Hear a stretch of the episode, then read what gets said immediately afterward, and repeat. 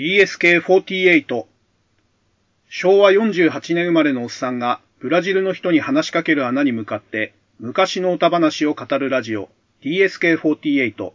パーソナリティはハンドルネーム DSK こと大輔です。よろしくお願いいたします。えー、今回で第54回になるかと思います。えー、今回も、えー、引き続きですね、20世紀のアーケードゲームの歴史を語る、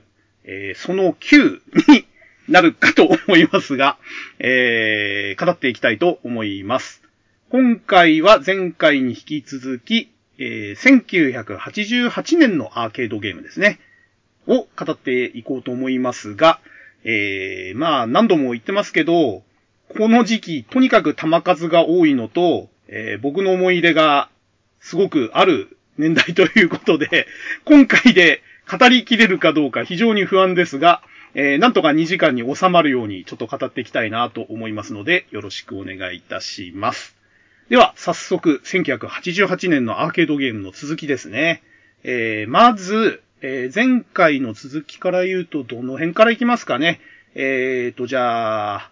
カプコンのロストワールド行きましょうか。えー、これですね。まあ、メガドライブにもフォゴットンワールドっていう、あの、フォゴットンワールズか。えー、っていう名前で移植されたりとか、あと PC エンジンとかにも移植されてたんで、それなりに知名度のあるゲームだとは思うんですけれども、えー、カプコンが、えー、この年に出した、えー、新システム基盤ですね。CP システムという、えー、基盤があるんですけれども、これ、あの、この後、えー、私の方で、えっ、と、どういう基盤だったかっていうのをちょっとだけ解説しますけれども、まあ、1980年代、88年から90年代前半にかけてのカプコンの名作ゲームがたくさん出た、えー、名基盤中の名基盤と言えるシステム基盤じゃないですかね。えー、この CP システムという基盤の、えー、第1弾タイトルとしてカプコンが力を入れて、えー、発表したタイトルだったんですね。で、えー、まあ、どういうゲームだったかというと、えー、七種の挑戦士ですね。えー、開発者が、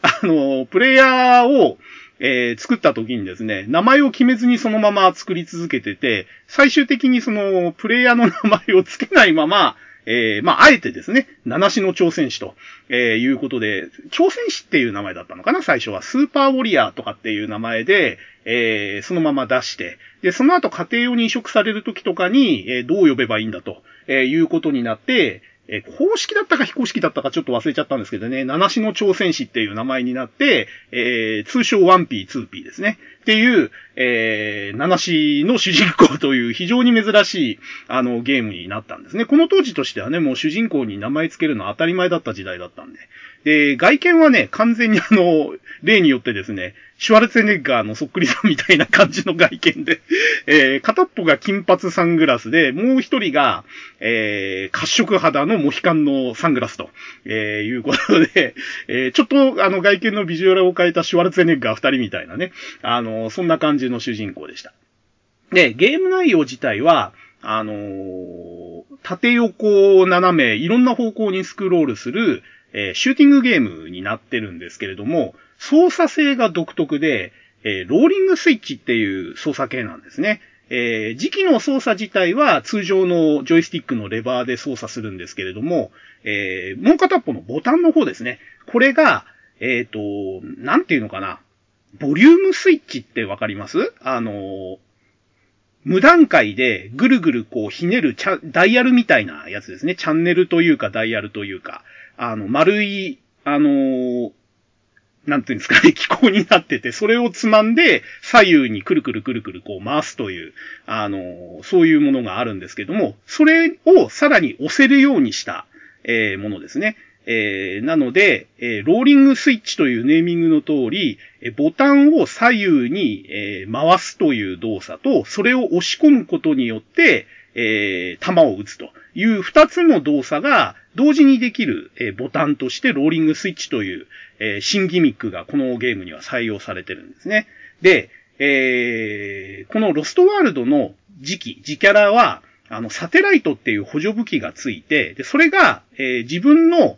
正面というか前の方に常にこう、位置するオプションみたいな存在なんですね。で、えー、このローリングスイッチの独特の操作性によって、通常、だ、あのー、ローリングスイッチを押し込まない状態、弾を撃たない状態でローリングスイッチを回すと、えー、自キャラがぐるぐるぐるぐる回転するのに合わせて、自キャラの、自キャラと同じ向きに、えー、一緒にくっついてくる。えー、これを、なんて言ってたかな自転と公転って言ってたかなあの、惑星と衛星の、あの、関係になぞらえて、自転と公転みたいな言い方を、えー、多分非公式にしてたと思うんですけど、えー、弾を出さない状態でローリングスイッチを回すと、例えば時期が右向きの時は、えー、右の先頭の方にそのサテライトがくっついた状態なんですね。で、弾を撃たないまま、例えばそれを、えー、スイッチを左側に回すと、えー、右を向いてた時期が上を向く方向に回転すると。そうすると、えー、時期の、えー、サテライト、その、オプションのサテライトも一緒に上方向に移動すると。で、打つ方向は常に時期と同じ方向を打つということで、えー、弾を押さない状態でのそのローリングスイッチの動きっていうのは、時期の向きとサテライトの位置が同じ方向に常に向いてると。えー、時期が上を向いてたらサテライトも上に位置してて、時期が左を向いてたら、えー、サテライトも左側に来ると。そういう動きをするわけですね。ところが、これを弾を打ちながら回転させた場合、押し込んだ状態で回転させると、サテライトの位置は固定したまま、サテライトと時期の攻撃方向が変わるっていう動きになるんですね。これ非常にあの言葉だけだと分かりづらいんですけれども、例えば、えー、サテライトの時期も右側を向いて、えー、いる状態で弾を撃ちながら上方向に回すと、えー、サテライトと時期の位置関係はそのまま。要は、時期がいるところの右側にサテライトが置いてあるという状態のまま攻撃方向だけが上に行くと。えー、時期もサテライトも上方向に攻撃してるんだけれども、その弾を打ちながら回転し始めた位置関係はそのままで、攻撃方向だけが変わるという操作系になってるんですね。で、これがね、非常にあの 操作しづらいというか、あの、とっさのね、時になかなかこう反応しづらいというか、コツをつかむまでがね、非常に難しい操作系で僕は苦手でしたね。で、えー、僕の場合は、あの、ゲームセンター版で遊ぶより先にメガドラ版のフォゴットンワールズで遊び込んだんで、初めてゲーセン版遊んだ時に、なんてやりづらいんだと思ってローリングスイッチって、やっぱりメガドラ版の3ボタン操作とちょっと違うんですよね、感覚が。で、敵の攻撃も、やっぱりメガドラ版は敵の数が減ってたりとか、面が省略されてたりとか、いろいろマイルド仕様になってたんで、ゲーセン版の激しい攻撃と、慣れないローリングスイッチの操作で、一回しかプレイできなかったんじゃないかな。しかもね、一面の最初のショップにたどり着けなかっ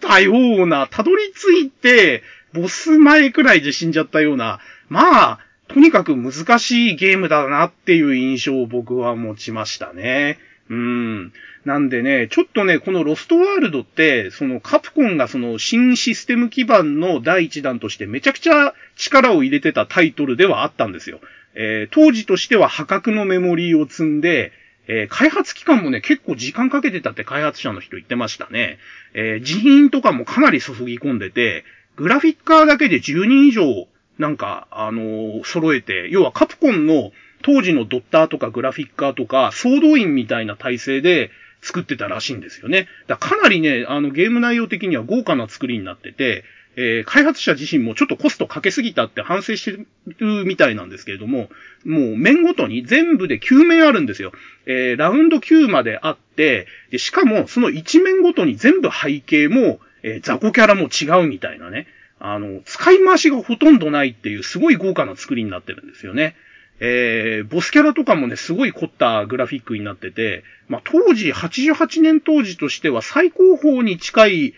ドット絵というかね、グラフィックの書き込みだったんじゃないかなという印象を持つ美しいグラフィックでしたね。でも、えー、これがですね、思ったほどヒットしなかったと。えー、かけたコストの割には売れなかったっていうことで、まあ、一つは CP システムっていうそのシステム基盤自体が非常に高い、えー、基盤だったっていうのと、あと、やっぱりですね、ロムをたっぷり積んじゃったんで、そ、そんだけのグラフィックを再現するためにむ、むちゃくちゃ豪華な、あの、構成にしたらしいんですよね。メモリをたっぷり積んだんで、えー、それで、えー、基盤の価格が上がっちゃったと。で、さらに、えー、ローリングスイッチっていう独特のコントロールパネル、コンパネにしちゃったんで、それも負担になっちゃったわけですね。コンパネを取り替えるっていう手間もあるし、ローリングスイッチのお金もハードウェア代として取らなくちゃいけないわけですよ。だからそういうことが重なって、ロストワールドっていうのは、あの、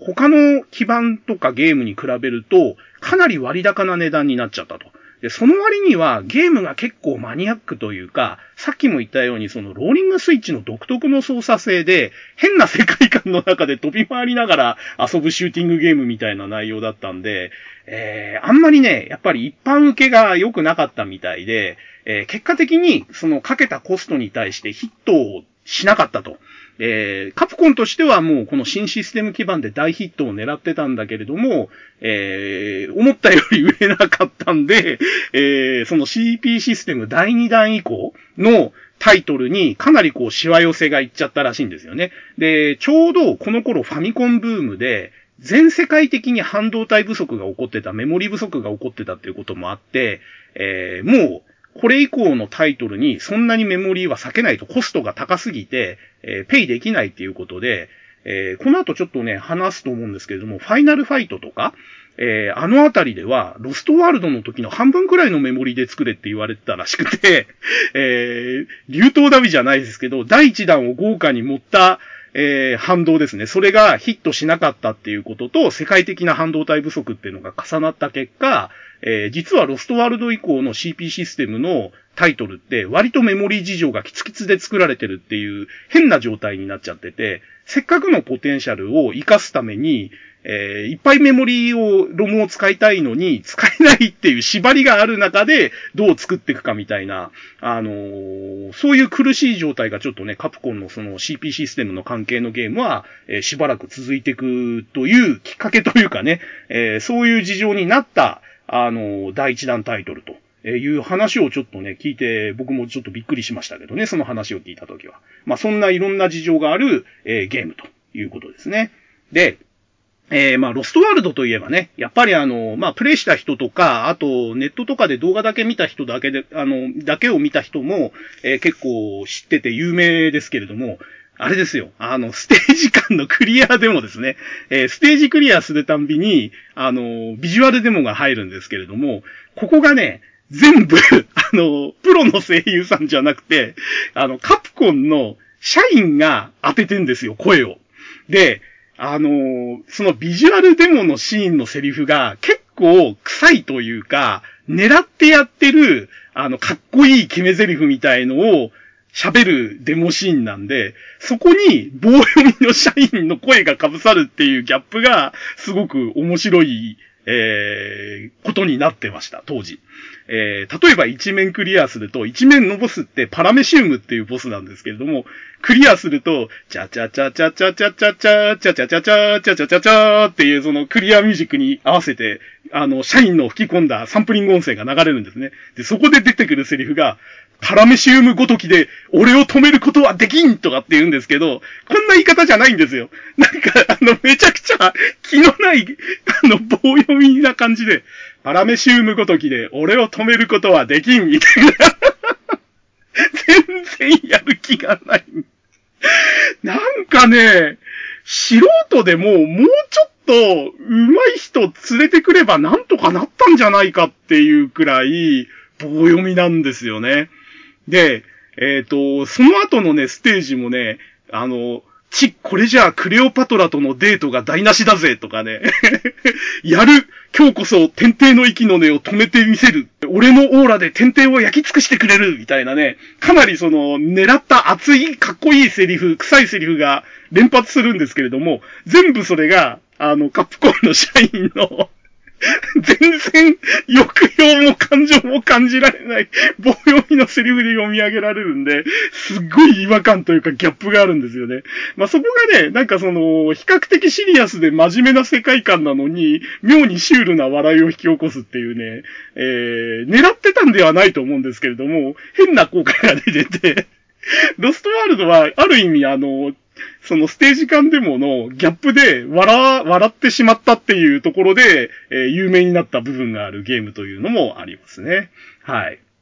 で、えー、まあ、ロストワールドはね、ちょっとね、語ろうと思えばいくらでも語れるんですけれども、えー、これくらいにしといて。で、CP システムがどういう基盤だったかっていうのをここでちょっとだけ、あの、語っとこうかなと思います。で、さっきも言った通り、えー、CP システムって、まあ、この後もね、あのー、語りますけれども、えー、特にね、90年代はストリートファイター2を、えー、輩出したシステム基盤ということでも、世界的にも業界的にも超有名なシステム基盤ですけれども、えー、やっぱりね、第1弾のロストワールドは話題にはなったけれどもヒットしなかったっていうことで、そこからしばらく苦戦が続くんですね。でも、えー、第2弾で大魔界村っていう魔界村の続編を出して、これがまあ、かなりヒットしたということで、ここでちょっと持ち直した後は、えー、まあちょっとね、マイナータイトルとかも混ざってますけれども、えー、もう当時を代表するゲームが、えー、粒揃いという感じで、えー、並ぶ名システム基盤と。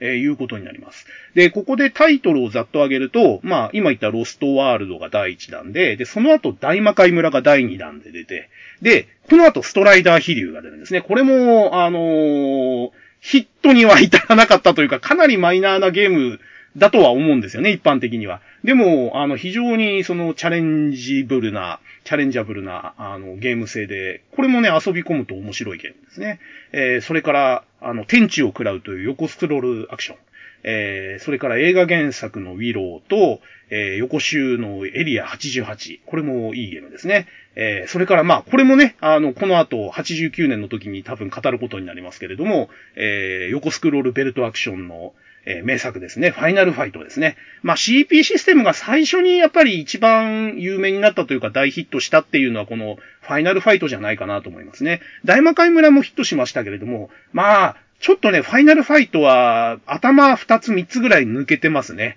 えー、CP システム最大のヒットって言ったらもちろんストリートファイター2になっちゃうんですけれども、えー、その前に、えー、CP システムというものがすごいなと。えー、素晴らしいゲームを出す基盤なんだなっていうふう認識をさせたのは、このファイナルファイトっていうゲームじゃないですかね。で、えー、その後1941が出て、えー、戦場の狼2、チキチキボーイズ、マジックソード、えー、で、えっ、ー、と、エリア88の焼き直しですね、US ネイビー、えー、あと、これも映画原作なのかな？ニモっていうのが出て、で、この後、ストリートファイター2ですね。で、これがもう、まあ、ね、もう、言うまでもないですけど、世界的超ヒットという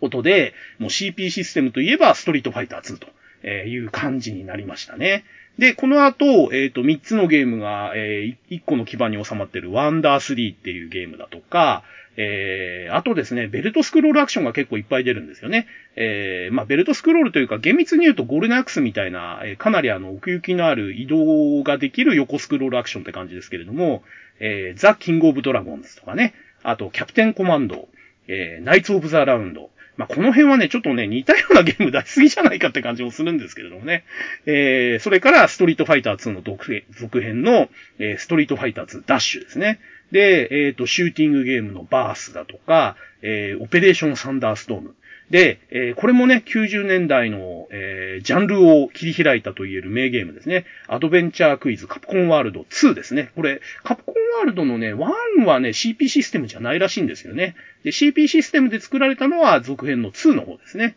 えー、それから天地を食らう2、赤壁の戦い、えー、ストリートファイター2、ダッシュターボ。で、えー、こっからまたですね、あの、横スクロールベルトアクション系が続いて、えー、キャディラックス恐竜新世紀、えー、パニッシャー、で、えー、プロレスゲームのマッスルボマーと、えー、それの格闘ゲーム化というか、ちょっとね、あのー、ゲーム性が変更になったマッスルボマー、デュオってやつですね。えー、あと、プニッキーズっていうタイトルも出て、クイズドラゴンズ、で、クイズ殿様の野望2全国版、えー、あと、パン3、えー、怪盗たちの華麗な午後、え、ロックマンザパワーバトル。まあ、こういったところが、えっ、ー、と、CP システムで、えー、発売されたゲーム群ということで、まあ、ちょっとね、タイトル羅列するだけでもすごいラインナップだなっていうのが、えー、よくわかる感じですね。うん。まあ、この今ね、列挙したタイトルのうち、まあ3分の1か4分の1ぐらいはこの後、ちょっと細かく語っていこうと思うんで、はい。あの、一応 CP システムは、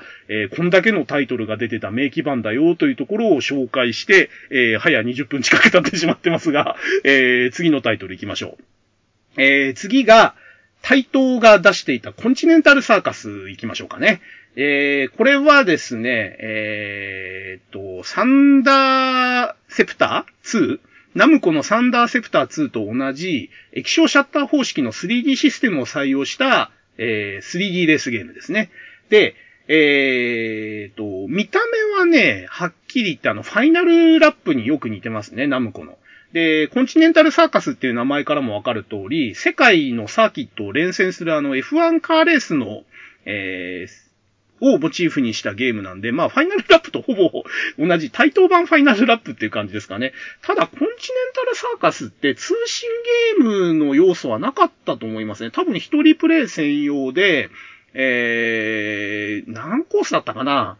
世界のね、7コースか8コースぐらいを走り抜けて、えー、最後まで走り抜いたら終わりみたいな、そんなゲームだったような気がします。僕、これね、安くなって、えっ、ー、と、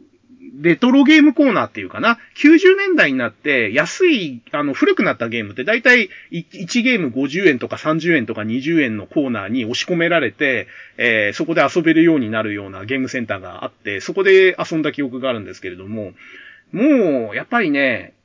当88年当時としてもあんまり新しい感じはしないゲームでしたね。もうすでにファイナルラップが出てる状態で出たゲームなんで、あ、これ対等版のファイナルラップだなっていう印象しかなかったし、しかもなんかその、一人用ゲームでしかなかった上に難易度も高かったんですよね。で、3D で確かに立体的に見えて見た目は面白かったんですけれども、あの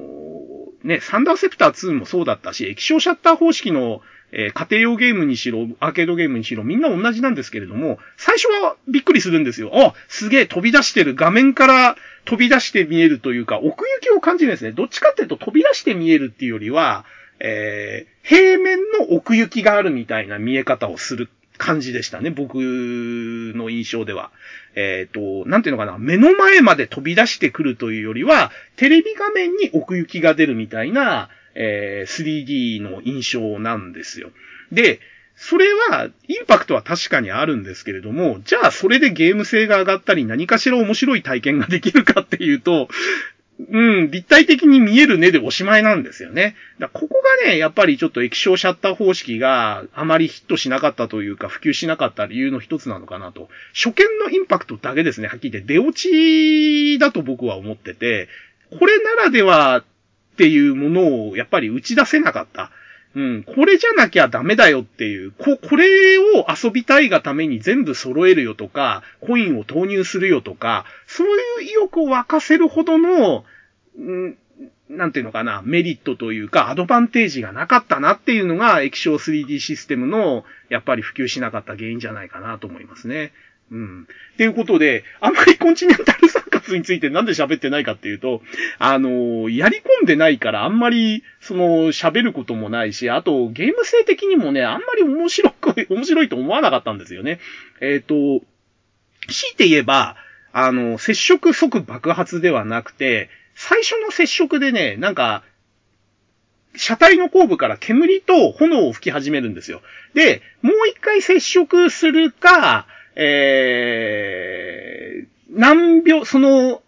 タイム制限内にピットインして消化しないと、えー、爆発しちゃうと。えいうシステムで、一応なんかライフ制じゃないですけど、一発死にはしないよみたいなところが、えー、ちょっと特徴だったのかなとえいう感じですね。で、ただ、それもね、なんかあの、スピードが上がってる状態でぶつかると結局一発で爆発するみたいなやつで、あんまり意味がなかったかなっていう。しかも、消化するためにピットインが絶対必要なんですけれども、ピットインすると結局ピットが、あの、ピットでの消化作業が終わって、ピットを、ピットインから脱出するまで、時間がすっげえロスするんですよ。現実と同じで。だそうしちゃうと、もう接触して煙吹いて炎吹いた時点でもうゲームとしては半分終わってんなっていう感じで、うん、あんまりね、だから、難易度も高かったし、操作性もあんまり良くなかったような印象があって、僕はね、コンチネンタルサーカス自体はあんまり印象を持ってないゲームですね。えっ、ー、と、ただ、あのー、サントラが当時出てたんですけども、サントラの音楽は好きでしたね。あの、軽快な感じの音楽で、えー、非常にノリが良くて、あのこの頃のね、対等っていうのは、えゲームのね、出来不出来がすっごい差が激しくて、えダライアスとか、えバブルボブルシリーズとか、あ、あ、あとオペレーションウルフとか、まあ、忍者ウォリアーズとかも含めちゃってもいいかもしれないですけど、あの、面白いゲームと、その、つまんないゲームの差がすっごく大きくて、で、つまんないゲームはね、本当にね、大手メーカーが出すと思えないぐらいつまんないんですよね。で、対等はね、そのつまんない時のね、あの、つまんなさ加減がね、かなり、あの、落差が激しいというか、そういう意味では、ナムコってすごいメーカーだなって僕は改めて思うんですよね。あのー、散々腐されるんですよ。ナムコって人気メーカーなんで、熱烈なファンも多いんで、ちょっとでも、なんかちょっとつまんねえなって思われるようなゲーム出されるとめちゃくちゃ叩かれてたんですけども、当時。でも、えー、今のこの何十年も経ってからのおっさんの視点でこの時代のゲームを並べて比べ、あの、見比べたときに、ナムコってやっぱ安定してるなって思うんですよね。どんなにつまんないとかいまいちって言われてても、最低限のレベルはクリアしてるんですよ。ところが、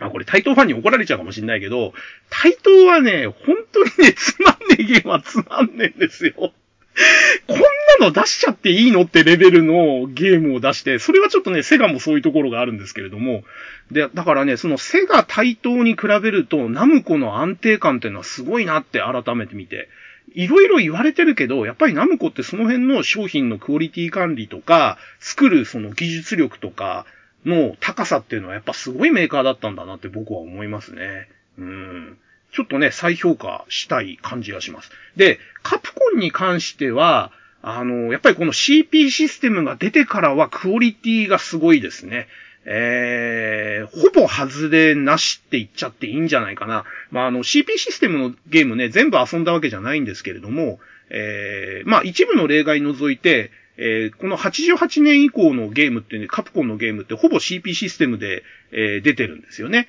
で、えー、出たタイトルさっき列挙しましたけど、あん中にクソゲーって僕は基本ないと思ってて、カプコンもね、だから大躍進した理由の一つっていうのは、やっぱり弾数たくさん撃った割には、外れ弾がほぼなかったっていうところがすごかったんじゃないかな。うーん。だこの時期に出したゲームで、まあ、セガもそこそこいいもの出してたし、タイトももちろんヒット作は出してるんですけれど、えー、やっぱり外れ玉が結構混じってたっていう意味では、あのー、若干ね、セガとかタイトはね、ちょっと評価が他のメーカーに比べると下がっちゃう部分もあんのかなっていうふうに、えー、僕は個人的には思ってますね。はい。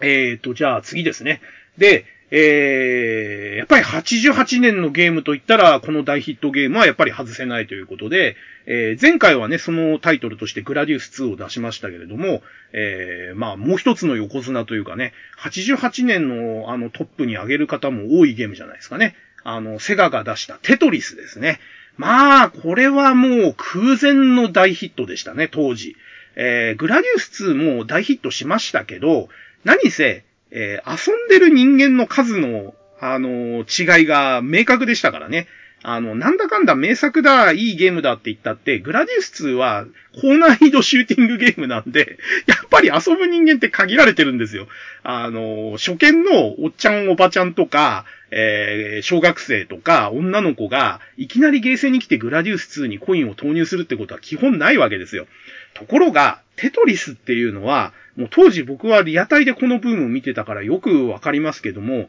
まあ、客層が広かったし、えー、客がね、基本途切れなかったですね。出始めて最初の1年くらいは。まあ、とにかく誰かが座ってやってるっていうイメージで、で、ほんとね、あのー、補聴なしで、一時期、テトリスハウスみたいなゲームセンターもできたんですよ。あの、インベーダーブームの再来みたいな感じで、あの、インベーダーブームが最高潮だった時は、インベーダーハウスっていうのができても、あの、ゲームセンターの中が全部、あの、インベーダーで占められてるみたいなね、ゲームセンターができたって伝説がありますけど、私はね、その風景直接は見てないんで、伝聞になっちゃいますけども、でも、えっ、ー、と、僕の、あのー、近所のちっちゃいゲーセンでしたけれども、個人経営のゲーセンみたいなところで、本当にもう、あの、ゲームセンターの中の半分以上がテトリスみたいな構成にしてたゲームセンターがあって、ああ、大ヒットするってこういうことなんだなっていうのをね、当時リアタイで見てて本当に実感したゲームでしたね。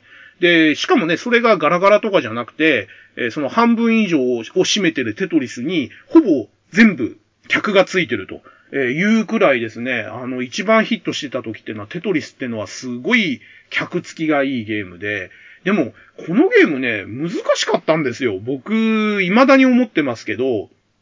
あのー、ルールは簡単だし、とっつきはいいんですよね。えっ、ー、と、最初の、えー、なんていうんですか、背景が、あのー、変わってくんですよね。レベルクリアするごとに。で、えっ、と、恐竜時代あたりまでは全然緩やかなんですよ、スピードも。で、そこまでだったら、あの、初見の人でも女の子でも、まあまあまあゲームオーバーにならないで進めるんですけど、最初にスピードが上がったとこで、まず大体初心者は脱落するんですよね。でも、その最初にスピードが上がったところも、えー、4列ぐらい、あのー、消して、レベルが上がると、またスピードが元に戻ってゆっくりになるんですよ。だここを1回超えられるかどうかが、まず最初の初心者の壁で、で、2回目の、そのスピードが上がってからはもう以降絶対スピード落ちないんですよね。で、こっからが、本当にその、初心者のまま終わるか、テトリスの、えー、そのゲーム性についていけるかっていう壁になってて、で、僕は、もう、ゲームセンターでリアタイでやってた時は、この2回目の壁がどうしても超えられなくて、えー、2回目のスピードアップ以降、全然スピードが落ちないところで、えー、だいたい40ラインとか50ラインくらいでゲームオーバーになるっていうのを繰り返して、で、しかもね、あのー、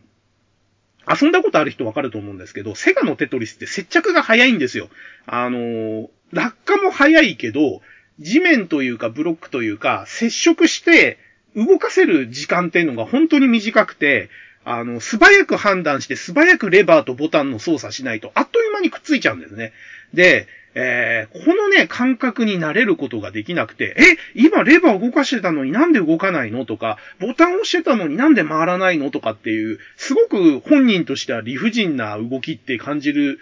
あの、処理が多くて、で、気がつくと、みるみるうちにこう、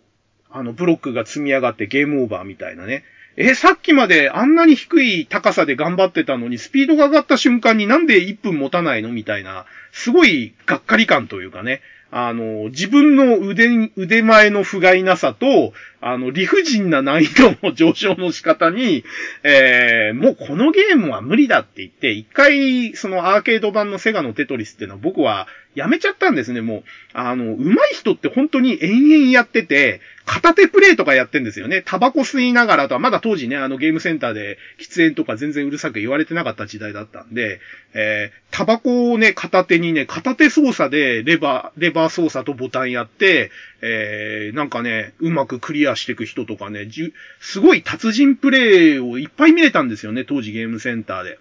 で、もう500ラインとか600ラインとか平気でやってて、延々ともう1時間ぐらいやってんじゃないのこの人っていうぐらいずーっとやり続けてる人とかがいて、で、そういうプレイを見た後に自分が40ラインとか50ラインでゲームオーバーになってると、もうね、なんかね、心が折れるんですよね。おかしいなって、100ラインも超えられないってどういうことって。あんなね、よそ見しながら片手でひょいひょいやって、もう700とか800とかいけ、いけてる人がいるのに、なんで俺は画面を凝視して必死こいて100ライン超えられないんだっていうね、あの、すごい悔しさがあって、このね、セガのテトリスってのは、長年僕は苦手でしたね。ただ、えっ、ー、と、この前出たあの、セガのね、あの、メガドラミニっていう、あの、レトロハレトロ懐かしいハードですね。えー、で、えー、全くの新作としてメガドライブ用のテトリスっていうのが作られたんですね。で、それが、えっ、ー、と、一応ゲームセンター版の移植と、メガドラ版の、え、移植ということで、かなりあのゲームセンターに近い、え、テイストで移植されてて、それでやり込んだが、やっぱりね、最初は全然ダメなんですよ。100ライン超えられるかどうかってところでゲーム、あの、ゲームオーバーになるのを繰り返してて、やっぱり今回も心折れかけたんですけど、何せ家庭用なんで、レンコインもしても別に問題ないし、長時間プレイしても、まあ、家族以外は誰も文句言わないわけですよ。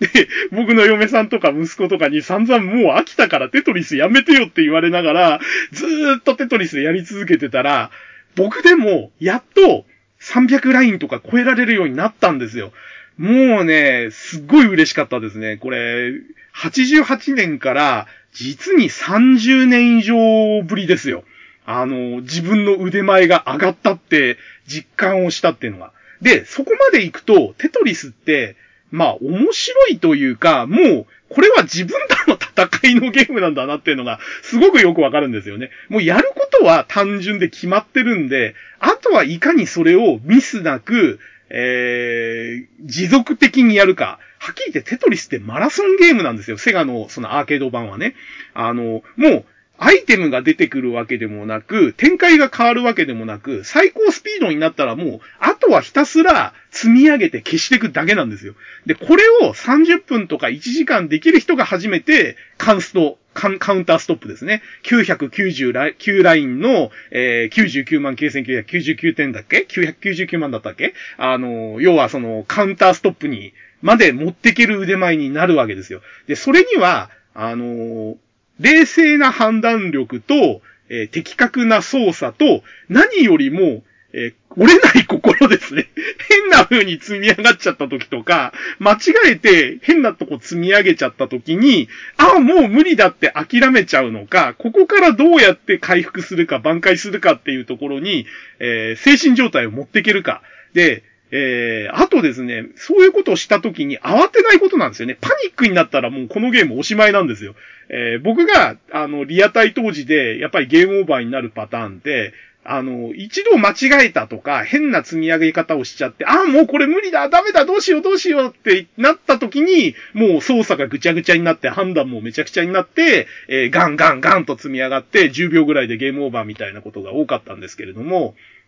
え、そこでパニックにならずに、じゃあ、え、ここから回復するにはどうす、どう積み上げていけばいいか、どう操作すればいいかっていうところを、えー、平常心でやるってことが大事なゲームなんですよね。だね、このテトリスってゲームは、えー、心が平常であることと、その平常な心をいかに長持ちさせるかっていう二つを要求されるんで、えー、アクションパズルゲームでありつつ、実はこれは全マインドというか、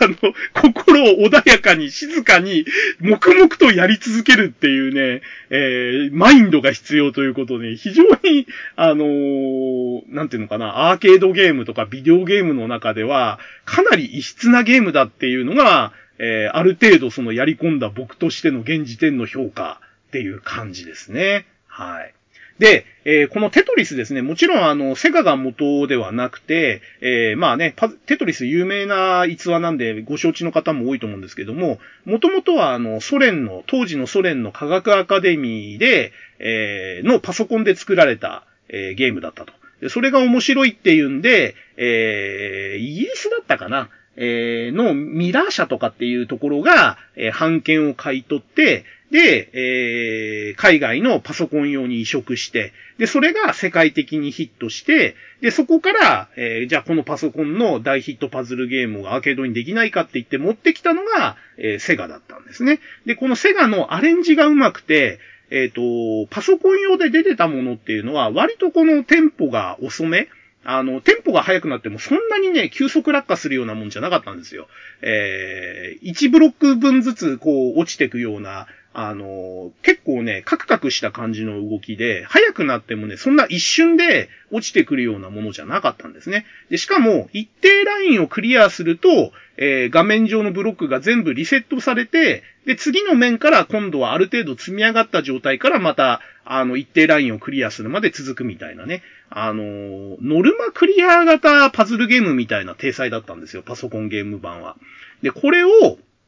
えー、ノルマ性をなくして、えー、落下スピードをもう極度に速めて、もう画面に出た瞬間に落ちてくるぐらいの、えー、スピードに変えて、でしかも、えパソコン版は、え落とした瞬間にもうすぐ接着しちゃって、アクション性は全くなかったんですよね。本当にパズルゲームだったんですけれども、えセガのアーケード版の場合は、ある程度設置してからも動かせるっていうアレンジをしたんですね。これが非常に大きかったと思いますね。もう、ブロックとブロック、もしくはブロックと地面がくっついたとしても、そこですぐに固定されるんではなくて、まだ若干余地が残ってると。その若干の余地で回転させたり移動させたりして、えー、無理やりこう隙間にねじ込むとかね、落とし込むとか、そういう余地を残したアレンジをしたっていうのが、やっぱりセガのアーケード版テトリスのすごい偉大な功績じゃないかなと思いますね。えー、まあ、あのー、欲目なしで、このセガのね、あの、アクション性を高めたアレンジっていうのが、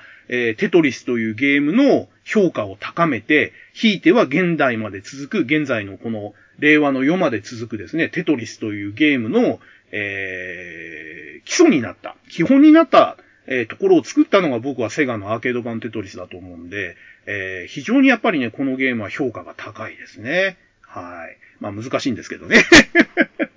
ただ、えー、当時ね、リアタイで高校生でやってて僕が100ライン超えられなかったのが、もう50近くなったおっさんになってですね、えー、300ラインとか400ラインとかが超えられるレベルまで上達することはできるんで、えー、なかなかね、このアーケード版そのものを遊ぶっていうのは今結構難しいと思うんで、一番簡単なのはやっぱり今メガドラミニの移植版ですかね。えー、ちょっと前だとね、あの、プレステ2のあの、テトリスコレクションだっけ？えっ、ー、と、そういうのが出てたりとかしてたんですけれども、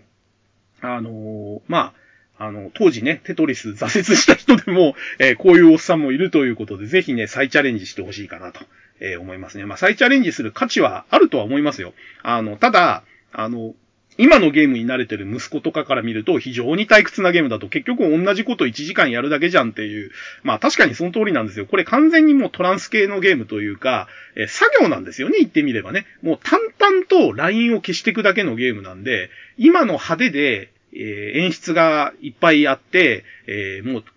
なんていうのかな。プレイヤーを楽しませよう、楽しませようとするゲームと比較したら、もう、これは素材だけ用意して、システムだけ用意してるんで、あとはあなたが自分と勝負してくださいっていう投げっぱなしゲームなんですよね。だこれをね、今の子供が楽しめるかっていうと、かなり微妙かなという気がしますね。だから今出てるテトリスっていうのは、いろいろアレンジがされてて、背景が、あの、ド派手に変わったりとか、エフェクトがすごい凝ってたりとか、えー、アイテムがいっぱい出たりとか、まあそういうアレンジがされてるんだとは思うんですけれども、あの、このね、素のというかね、あの、原点に近いアーケード版テトリスっていうのは、まあ今の子供にはきついかもしんないけど、当時リアタイで遊んでた人がもう一回再チャレンジしてカンスト目指すっていうのも、まあ一ついいゲームじゃないかなと思いますね。はい。ちょっとアーケードゲームの話から脱線しちゃいましたけれども。はい。まあ、テトリスに関してはね、メガドライブの時にね、また色々話すネタがありますんで セガ、セガとセガユーザーにとっては、あのー、すごく因縁深いゲームなんで、テトリスは。はい。っていうことですね。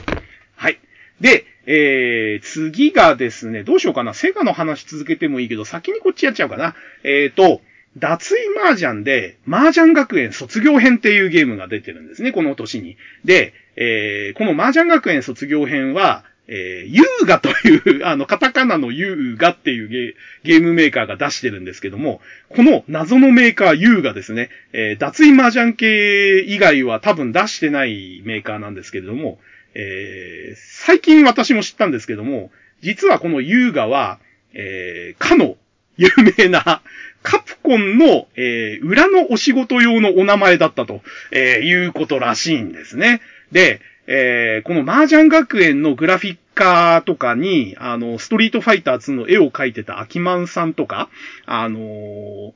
要は、カプコンの裏のお仕事なんで、結構当時のカプコンのゲームのドットを描いてた名だたる絵師たちがですね、えー、エッチな絵を描いてたと、えー、いうのが、えー、真相というかね、えー、今、今になって明かされたお話と、え、いうことらしいんですよ。なので、えー、そういう意味ではね、カプコンがこういうゲームも作ってたんだっていうね、あの、表立っては言えないお仕事ですけれども、優雅という名前を使って、えー、こういう脱衣麻雀ゲームを作ってたと、えー、いうのが、え、面白いなと、えいうことでちょっと取り上げたタイトルですね。で、えー、このゲームなんでわざわざその数ある脱衣麻雀ゲームの中で取り上げたかっていうと、そのカプコンの裏のお仕事だったっていう話が一つと、もう一つはですね、このゲームの、あのー、独自のシステムが、曰く付きになって、えー、ゲームの規制が厳しくなったっていう、えー、話があるんですよ。で、何かっていうと、エッジボタン連打システムってやつですね。えー、麻雀ゲーム、脱衣麻雀ゲームやった方はご存知だと思うんですけども、捨て牌を選択させるのに、えー、と、手牌のパイの数だけアルファベットが並んでんですよ。ボタンが横一列に。えっ、ー、と、A からなんだ ?A, B, C, D, E, F, G, H, I, J, K, L, L, M, N か。えっ、ー、と、要、要は A から N までの、えー、ボタンが横一列に1個ずつ並んでるんですね。で、えー、左から A, B, C って並んでて、最後の右端のボタンが N ボタンなんですよね。で、要は、積もるときは N ボタンを押して積もって、そのまま捨てるんだったら N ボタンだし、えー、引いたパイ以外のパイを捨てたい場合は、えー、G とか I とか、あの、その画面の、えー、パイが並んでる下にアルファベットが振ってあるんですけども、その捨てたい範囲のボタンを押して捨てるっていうシステムになってたわけですよ。で、えー、エッジボタン連打ってのは何かっていうと、その、えー、スケベンのエッジに多分引っ掛けたシステムだと思うんですけども、えー、脱衣麻雀なんで、自分が上がるとご褒美画面が出てくるわけですね。で、ご褒美画面で女の人が、えー、服を脱いで裸になって、えー、あられもない姿を見せるんですけれども、えー、そのシーンになった時にですね、その本来は捨て牌を選択するエッチのアルファベットが振られたボタンを連打するとですね、その画面に表示されてる女性にエッチないたずらができると。えー、お胸をもみもみしたりですね、股間をいじいじしたりできるっていうシステムがあって、で、このいたずらがあまりにもそのゲーム表現としては過激すぎると。えー、ただ単に、あの、脱衣してヌードを見るっていうだけに飽き足らず、そのヌードを披露してる女性に、プレイヤーが相手にエッチなことを、あの、能動的にできるっていうシステムだったんで、これはいかんでしょうと。えー、小中学生でも遊べるテレビゲームで、女性の胸を揉むとか股間をいじるとか、そんなことをできるゲームを作るのはけしからんということで、えー、これがね、問題になって、以降その脱衣麻雀のその表現に関する規制が厳しくなったと、えー、言われてるらしいですね。えー、確かにね、エッジボタン連打っていうのはね、当時すごく話題になってて 上がった後に なんだか知んないけど、ボタンカチカチカチカチやってる人いるなとは思ってたんですけれども、僕はあんまりその脱衣麻雀って、あの、前回お話しした通りひどい目にあったっていうのもあって、あんまり近寄らないようにしてたんですよね。だから、詳しいことは分かってなかったんですけども、実は、そのエッジボン、エッジボタン連打システムの元祖というか、えー、問題視されたのがこの麻雀学園卒業編っていうゲームだったと。えー、いうのが判明したので、えー、ちょっとここで語っとこうかなと、えー、思ったというところです。はい。で、えっ、ー、と、もう、もう1時間近く経っちゃってるの？ちょっと大丈夫かな ?88 年。ちょっとスピード上げていきましょうか。えっ、ー、と、次がですね、えっ、ー、と、セガが出したパワードリフトですね。えー、これがですね、体感ゲームシリーズ第9弾として、えー、前回紹介したギャラクシーフォース2ですかね。えー、それの次に出た体感ゲームですね。で、こちらもですね、えー、ギャラクシーフォースと同じ、えー、確か基盤ですね、Y ボートかなんかを使ってて、えー、こちらもね、究極のスプライト 3D ゲームと、えー、言われるような、えー、ド派手な演出が売りの、えー、3D レースゲームですね。で、あまりにも画面が派手すぎて、で、スピードもめちゃめちゃ速いんで、えー、はっきり言って最初にね、遊んだ時は何が起こってるのか全然プレイヤー自身がわかんないレベルなんですよ。えー、画面がね、あまりにも目まぐるしく回転して、あの、背景もビュンビュンビュンビュン、あの、飛び去っていくんで、一体今俺は何をやってるんだっていうぐらいのわちゃわちゃさなんですけれども、それが逆にその慣れてくると非常に爽快感があるというか、えー、特徴になってるレースゲームですね。で、この一見大雑把で、えー、すごくわちゃわちゃしてて何やってるかわかんない画面では実はすごいことをやってるっていうことが、えー、後々私も、えー、理解しまして、えー、何をやってるかっていうと、えーちゃんと 3D 計算をやって、画面の中の、えー自社ですね、自分の車の位置と、えー他のアザーカーですね、え他のプレイヤーの車の位置をちゃんと空間として把握して、計算して表示してるらしいんですよ。で、これは今のその 3D 空間を作るポリゴンで構成した空間でやるのは、えー、まあやりやすいというか自然なことなんですけれども、当時はセル画みたいなスプライトとかオブジェクトって呼ばれるものを並べて空間を表現してた時代なんですよ。だから、全部平面なんですよね。画面の中っていうのは。で、その平面を並べた中で、えー、前後左右上下っていうのを空間を認識した上で的確な位置に表示して当たり判定をつけて、えー、っていうことをやってたんですね、このゲームは。だすごいことをやってるんですよ。本来 3D でできないことを、えー、見た目だけじゃなくて、内部的にもきっちり位置関係を全部把握した上で処理してるっていうね。全部平面なんですよ、でも。立体的に見えるけど、地面にしろ、えー、自分の車にしろ、全部ペラッペラの平面なのに、その平面があたかも 3D で存在してるかのように計算で全部やってるんですよ。これはね、僕はすごいなと思うんですよね。で、それは遊んでるプレイヤーには全然伝わらないところなんですよね。で、実際画面があまりにも派手で展開が早すぎて、そんな緻密なことやってるなんて誰も思わないままプレイしてるわけですよ。ところが、えー、実際はね、そういう地味なことを派手な画面とか演出の裏で、実は地味にそういう三次元計算の結果を、えー、積み重ねた上で、このゲームは動いてるっていうのを知ったときはね、結構僕はびっくりしましたね。はい。で、えっ、ー、と、それがね、やっぱり実感できるのが、えっ、ー、と、このゲームね、プレイ中とかデモ中に、えー、コインを投入した後にゲームスタートするためにスタートボタンを押すんですけれども、そのスタートボタンを、え押した時にですね、バックミラーモードみたいになって、えっ、と、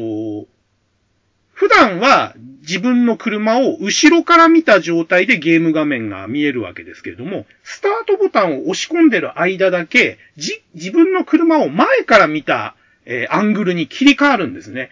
これは、僕最初にね、この機能を知った時にびっくりしましたね。あのー、当時の画面で、こん、あ、画面じゃないや、当時のゲームで、こんなことができるの、このゲームぐらいだったんですよ。当たり前ですよね。だって、ペラペラの 2D で作ってるゲームで、自分の車の、な、なんて言うんだ、ビューあのー、モード、モード、見え方を変えることができるゲームって僕はこれが初めてだったんですよ。見る方向を変えられる。今まで画面の奥に向かって進んでる自分の車を後ろから見てたのが、スタートボタンを押してる間だけ、自分の方に向かって画面の手前に向かって走ってくる自分の車を、えー、の前の方が、えー、見えるように、180度こうぐるりと回せるっていうね。これはすごい機能だなって思いましたね。で、これができるのが、やっぱりあれなんですよ。さっき言ったその緻密な 3D 計算を内部でやってるからできることであって、ちゃんと後ろにいる敵車は、そのバックミラー機能というか、反転機能を使えば、ちゃんと時期の後ろを走ってるのが見えるわけですよ。だこれはね、やっぱりすごいなって思いましたね。で、当時はそんなことやってるって知らないから、すごい演出だなって思っただけなんですけども、後から裏では実は 3D 計算やって、ちゃんと位置、関係も全部把握して表示してんだってことを知ったときに、あ、だから、ああいう反転表示というかバックミラー表示ができるんだっていうのが、すごく納得いった記憶がありますね。はい。で、えー、このパワードリフトですね。えっ、ー、と、ほどなくしてね、通信対戦バージョンも出たんですけれども、これはね、あんまり出回りが良くなくて、ほぼ、見たことなかったですね。いつも行ってる一番大きいゲーセンがあったんですけども、近所に。そこぐらいしか入ってなくて、しかも客付き悪かったですね。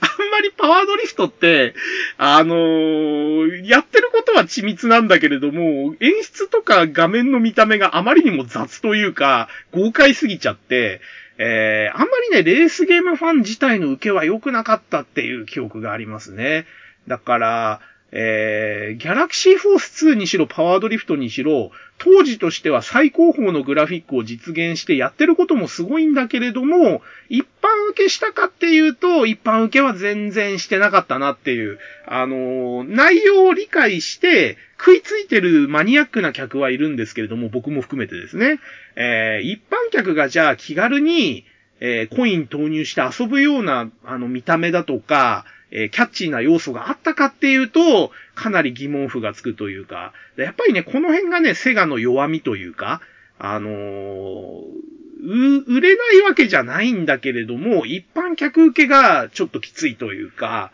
うーん、ここがね、やっぱりちょっとセガの弱いところだなっていう感じがするゲームの象徴的な ゲームじゃないかなっていう、あの、印象はありますね。はい。あと余談ですけど、えー、僕、当初、パワードリフトの、えー、切るところを、パワードリフトって呼んでて なんでパワー、パワーのあるリフトっていう名前なんだろうと、あの、五感だけで聞いてた時ですね。あの、雑誌でカタカナでパワードリフトっていう、あの、タイトルを聞いた時とか、えっ、ー、と、その音声としてパワードリフトっていう名前を聞いたときに、ドとリの間で切る読み方とか発音で、あの、僕は考えてたんですよ。で、実際に、あの、ゲームセンターで見たときに、パワードリフトっていうのを見て、あ、そうだったんだっていうのがあったんですけども、今日僕が今ここで喋ってる発音とかイントネーションでも、どうもね、パワードリフトって言っちゃうんですよ。パ、パワードリフトじゃなくて、パワードリフトみたいな、あの、微妙なちょっと発音になっちゃうんで、これってね、やっぱりなんか言いやすさとかの問題もあんのか、本人のその初見のイメージを引きずってんのかわかんないんですけども、えー、タイトルをどこで切るか問題っていうのは、ちょっとこの後に話す、あの、ゲイングランドも、あの、同じ問題を抱えてるんで、ちょっとまたね、あの、その話はしようと思います。くだらない話ですけどね。次がですね、えー、東亜プランが出した達人ですね。これもまあ、88年を代表するシューティングゲームですね。で、これが縦スクロールシューティングゲームですね。例によってトアプランお得意の。で、えー、まあこれまでね、あの、タイガーヘリ、ショウザメ、えー、究極タイガーと、えー、で、出してきて、えー、東亜プランのそのカラーというか、縦スクロールシューティングゲームの基本みたいなものを積み上げてきたわけですけども、えー、この達人で、えー、まあ、東亜プランシューティングはほぼ完成したと。まあ、究極タイガーの時も似たようなこと言ってたような気がするんですけども、えー、画面演出のね、派手さとか、え、あと、ボンバーが、達人ボムが、あの、例のあの、ドクロマークの爆発で有名な達人ボムですけれども、えー、そういったね、あの、グラフィックの演出部分も含めて、あ、東亜プランの縦集ってこれだよ、これっていう感じの、えー、代表作になったのがこの達人じゃないかなと、えー、思いますね。で、まあ、タイトルで、えっ、と、究極タイガーまで来て、究極と、え、歌った後に、じゃあどんなタイトルで出すのかと思ったら、達人と来ましたからね。で、えー、まあ、タイトルの通りかなり難しいゲームで、もう完全にシューティングマニア向けに振った難易度だったんで、もう一元さんお断りという感じだったんですけれども、当時はかなり、えー、ヒットしてた印象でしたね。やっぱりちょうど88年ぐらいがシューティングゲームブームのピークぐらいの、あの時期なので、えー、その中で出たゲームとしてはやっぱりかなり、あのー、まあ、マニアにとってはね、シューティングゲームマニアにとっては遊びやすい、とっつきやすいゲームということで、えー、大ヒットしてたっていう印象がありますね。はい。で、えっ、ー、と、達人はね、難しいけれども、安全地帯が結構多いゲームとしても有名で、えー、安全地帯を覚えちゃえば、えー、割と難易度がかなり、えマイルドになるという評判も聞いてます。え僕はあの、アレンジ移植された、メガドラ版でしか遊んでないし、クリアもしてないので、えー、ゲームセンター版はね、ちょっとあまりにも難しくて、あの、連射装置必須だと思うんですよね、この東亜プラン系のシューティングって。あの、連射装置がね、当時はついてないゲームセンターが多くて、きつかったっすね、テレンシャはね。テレンシャでね、達人プレイし続けるって、ほんと辛いと思います。究極タイガーとか秘書ダメでもかなりきついんで、えー、だから達人はね、僕は、もうメガドラ版で満足しちゃったんで、ゲームセンター版は全く遊んでないですね。えー、やっぱりね、見比べちゃうとかなり違うんですけれども、メガドラ版はメガドラ版でね、非常に、あの、うまくアレンジ移植されてて、遊んでて非常に面白い作品。まあ難しいんですけれども、えー、難しいなりに面白い作品だったんで、僕は結構好きなシューティングゲームですね。はい。えーと、次がですね、こちらもシューティングゲームということで、ナムコのオーダインですね。えー、これがあの、前回だか前々回だかでお話ししたあの、システム2というシステム基盤で動く、えー、横スクロールシューティングゲームですね。えー、まあ、システム2の、えー、回転拡大縮小機能を活かして、かなりあの、美しいグラフィックが、えー、コミカルにあの表現されてるということで、非常にとっつきのいいゲームですね。あの、見た目がポップでカラフルで、え、楽しげなんで、えー、なんていうのかな。一元さんとか、あのー、初心者の方でも、お、面白そうと思ってちょっとコインを投入させるような魅力が、えー、ありました。で、あと BGM もね、あの、僕の好きなあの、メガテン細江さんですね。えー、彼の作るその非常にあの、ノリのいい明るい、えー、BGM がマッチングしててですね、その画面のイメージと、えー、その音楽、えー、この二つの相乗効果でね、非常にあの、キャッチーなシューティングゲームになってました。ただ、えー、実際に遊んでみると非常に難易度が高いんですね、これも。えー、ストックボンバーっていう、その、バリア的なアイテムとかもあるんで、ある程度は、あの、初心者でもなんとかなるって部分はあるんですけど、結構敵の攻撃が激しくて、えー、回転機能とかを使ったね、その画面全体を動かす、背景全体を動かすような障害みたいのも結構用意されてて、結構見た目のポップさとは裏腹に、難易度自体は結構高めでしたね。まあ当時、シューティングゲームブーム最高潮の時期だったんで、全体的に難易度が上がってる傾向ではあったんで、えー、まあそのね、難易度が上がってってきた中では、比較的難易度は抑えめとはいえ、え、やっぱりね、底上げされちゃってんですよね。もうシューティングゲームの難易度自体が、もうブームになって、え、最高潮を迎えたこの時期になってると、もう、優しいゲームを出しちゃうと、ワンコインクリアすぐされちゃったり、長時間プレイされちゃうっていうのが分かってるんで、メーカー側も難易度を底上げしちゃってるんですよね。だからもう優しいシューティングっていうのはこの時期はもう基本なくて、全部、あ、ある一定レベルの難易度のとこからスタートするみたいな感じの、えー、時期だったと思うんですよね。だそういう意味では、オーダインは、その難しくなりつつあったシューティングゲーム群の中では難易度低めだったけれども、やっぱり単体のゲームとして見たらかなり難易度は高いかなという印象を僕は持ってます。はい。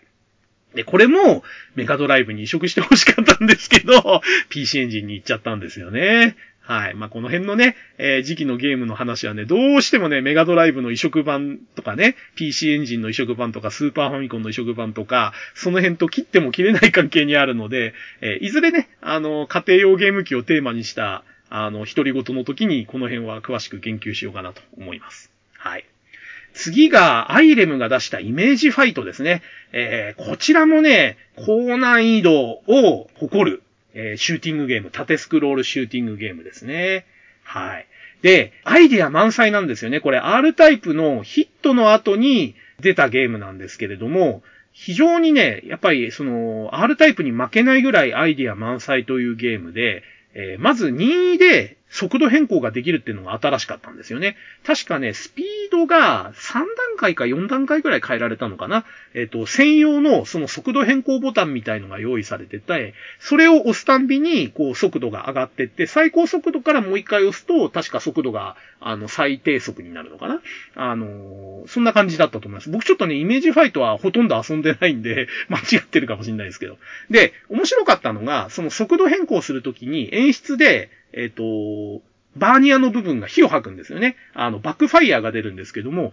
実はそのバックファイヤーにも当たり判定があって攻撃できるんで、えー、速度変更ボタンを使って速度変更した、えー、演出のバックファイヤーで敵を撃破するとか、えー、ある意味武器としても使えるっていう、あの、速度変更ボタンっていうのが非常に面白いアイデアだったなと、え思いますね。で、あとは R タイプの、えっ、と、ビットに当たるやつ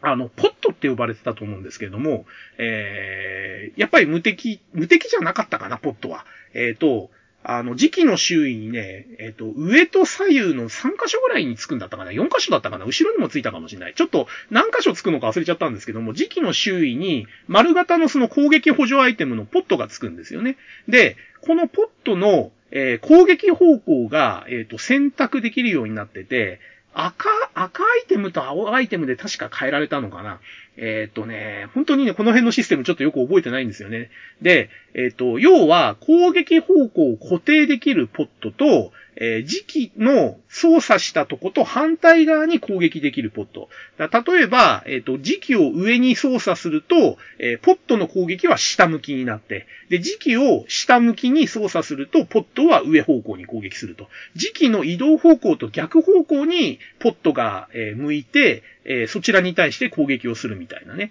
あのそういうポットのね、種類分けができたんですよ。で、もう一個がね、確かその、ポットは時期の操作に関係なく常に前方を攻撃するみたいな。確かね、そんな感じの、えっ、ー、と、選択が、アイテムでできたんだったかななんかそういう感じでできてたと思いますね。で、えー、あとね、そのポットを、ポットシュートっていう確か呼び方してたと思うんですけども、敵に飛ばしてぶつけてダメージを与えるみたいな、えー、こともできたような気がします。えー、この辺すごく曖昧な記憶で語ってるんで、めちゃくちゃ嘘を言ってるかもしんないんで、あの、イメージファイト大好きな人には怒られちゃうかもしんないですけどもね。僕の印象としては、まあ遊び込んでないしね、もう記憶も曖昧なんで、印象だけで語っちゃいますけれども、R タイプもね、アイデアに溢れてすごいゲームでしたけど、このゲームもね、もう、惜しまぬ、そのアイデアの盛り込み方っていう印象がすごいある、えー、ゲームでしたね。はい。ただ、あの、このイメージファイトもめちゃくちゃ難易度が高くて、えー、すごくね、あの、シューティングがマニアックになったなっていう印象を持ったのは、えー、さっき言った達人と、このイメージファイトですね。縦スクロールシューティングゲームはね、ちょっとね、もう僕が遊ぶレベルではなくなってきたなっていう風に思ったのは、この二つのゲームが、やっぱり原因かな。うん、R タイプ自体も難しいゲームでしたけれども、イメージファイトはね、それに輪をかけて僕は難しかった印象がありますね。で、結局やっぱりね、この高難易度についてこれたのは本当に一部のプレイヤーだけで、やっぱりね、あの、一般のプレイヤーはイメージファイトはやってなかったですね。行きつけのゲーセンでも大体やってる人って顔ぶれが、あの、毎回同じというか、あ、またこの人がやり込んでるわ、みたいな感じの イメージのゲームで、えー、まあ、この頃からやっぱりね、シューティングゲームがマニアのゲームになってったっていう印象が、非常にこのゲームとセットで、あの、僕はイメージされますね。はい。えーと、次が、えー、セガが出してたゲイングランドですね。これ、あの、さっき、あの、どこで、あのタイトルを区切るか問題の話ですけども、僕は当初、ゲイングランドだと思ってたんですよ。ディズニーランドみたいな感じで、ゲイングランドだと思ったんですよ。ところが、あの、実際のゲームのタイトル見たら、ゲイングランドなんですよ。あの、グランドをゲインしていく、稼いでいく。あの、制覇していくみたいなね。あの、陣取りじゃないですけど、このゲームって、未来の遊園地、近未来の遊園地の、えー、ゲイングラン、ゲイングランドっていうのかなこれ、ゲイングランド自体が遊園地の名前かどうかちょっと忘れちゃったな。うん、確かそうだったと思うんですけども、そこが、えっ、ー、と、コンピューターがちょっと狂って、中にその、遊んでたお客さんたちが閉じ込められちゃってるんで、えー、救出隊を派遣して、えー、中の、え人たちを救出しつつ脱出するみたいな、えー、そんな筋立てのゲームだったんですよね。だから、そういうバックストーリーがあったんで、僕はてっきりディズニーランドみたいに、ゲイングランドっていう、なんとかランドっていう遊園地だと思ってたんですけども、実際は、えー、その、狂った遊園地の中を一面ずつ制覇して、えー、脱出していくっていうゲイングランドだったっていう、えー、オチだったということですね。はい。まあタイトルのその区切りの話についてはこれでおしまいなんですけれども。で、えー、このゲームの特徴っていうのが、えっ、ー、と、セガのシステム基盤、新しいシステム基盤、この年に出たのかな？確か。の、えー、システム24っていうシステム基盤を使ってたんですけども、これが、えっ、ー、と、その24っていうその数字の通りですね、えー、当時 15Hz モニターっていうのが、えー、ディスプレイというかそのゲームセンターの、えー、表示に使われているモニターの主流だったんですね。で、それよりも、えっ、ー、と、周波数帯が高い高解像度のモニターが 24Hz モニターっていうのがあって、で、それを使用した、そのモニターに対応した基板っていうことで、システム24っていう名称で作られたんですね、この基板が。で、このシステム24の特徴っていうのが、その従来の 15Hz モニターの画像よりも緻密で高精細な 24Hz モニターが使えるっていうのが一つと、えー、もう一つは、あの、それまで半導体のロムで、えー、提供してたプログラムをフロッピーディスクで提供できるということで、フロッピーディスクドライブがついてて、そこにゲームデータが入ったフロッピーディスクを読み込ませることで、えー、低価格で、かつ、えー、高容量の、えー、ゲームが提供できるというのを売りにしてたんですね。で、ところがですね、ちょっとあのゲームランドの話をする前にこのシステム24の話をしちゃうと、えー、一見いいとこ尽くしな気がするじゃないですか。今までより緻密な画像が出るゲームが、フロッピーディスクって当時でも結構安かったんで、ね、ロムに比べたら全然安いわけですよ、単価が。こんなにね、あの、お手軽で安い媒体で、えー、差し替えも簡単ですよと、ロムみたいに一個一個基板に差し込んだり引っこ抜いたりしなくていいんですよと、フロッピーディスクをガッチャンコして入れ替えるだけでローディングするだけで遊べるんですよっていうのが売りになって受けるかと思ったらですね、えー、ゲーセンのオペレーターからはむしろ拒否反応が出たと。えー、基板とかロムに何十万って出すのは納得いくけど、単価が1枚数十円とか数百円しかしないフロッピーディスクになんで数十万出すんだと。こんなもん金出せるかって、えー、いう反応だったらしいんですよね。だ人間って面白いもんで、中のプログラムの容量とかクオリティが変わってなくても、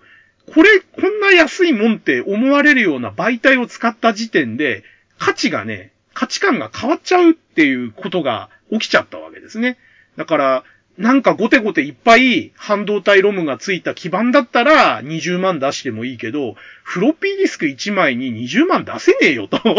いう反応になっちゃったらしいんですよね。で、これはセガもちょっと、あの、予想だにしてなかったことらしくて、こりゃ、いかんと。やっぱり見た目大事と。あの、3.5インチのペラペラの、あの、ちっこい3.5インチフロッピーディスクじゃ、20万で買ってもらえないっていうことで、わざわざ、えー、途中からサブロム型に変えたんですって、サブ基板型に。結局、フロッピーディスクでの供給をやめて、えー、今まで通り、え、システム24のメイン基板に、えー、半導体ロムがゴテゴテついたサブロムを、え買ってもらって取り付けるという風に変えたらしいんですよね。で、それの理由が、まあ一つはフロッピーが、あのー、意外と時期に弱くて、まあ、時期に囲まれてますからね、ゲームセンターの、あの、筐体のあたりなんていうのは。だ時期で、えっ、と、故障が起きたりとか、データの、そのエラーが起きたりとか、あと、過酷な環境でね、24時間近く、あの、毎日毎日稼働ささせるところで、フロッピーディスクっていうのはやっぱり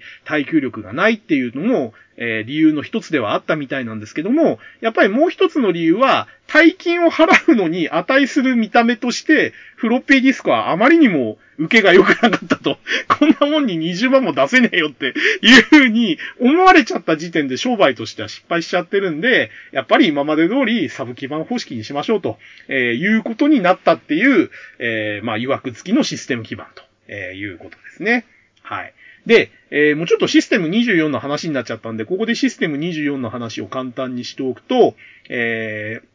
ー、セガはね、あのー、この時期ね、えー、まあ、愚作というか、セガらしいなっちゃセガらしいんですけど、何ラインもね、システム基盤作ってるんですよ。えっ、ー、と、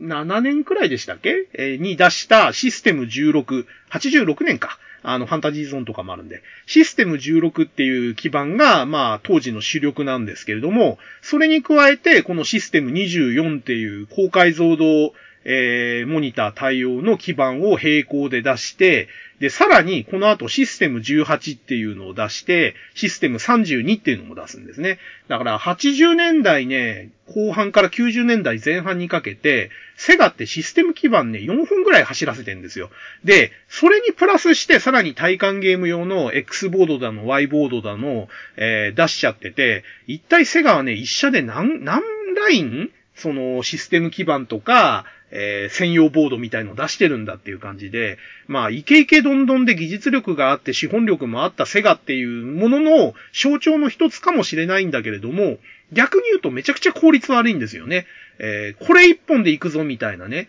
あの、CP システムに集中してたカプコンだとか、システム1とシステム2でバンバン出してたナムコと違って、セガはね、ちょっとラインをいっぱい用意しすぎたと僕は思いますね。で、結局、システム基盤が全部違うんで、それに合わせて出すって言えば都合がいいんですけど、えー、開発をその分、そのラインの分だけ用意しないといけないわけですよ。で、システム基盤として出しちゃった以上、ある一定数の作品は供給しないとオペレーターが怒っちゃうわけで、だから、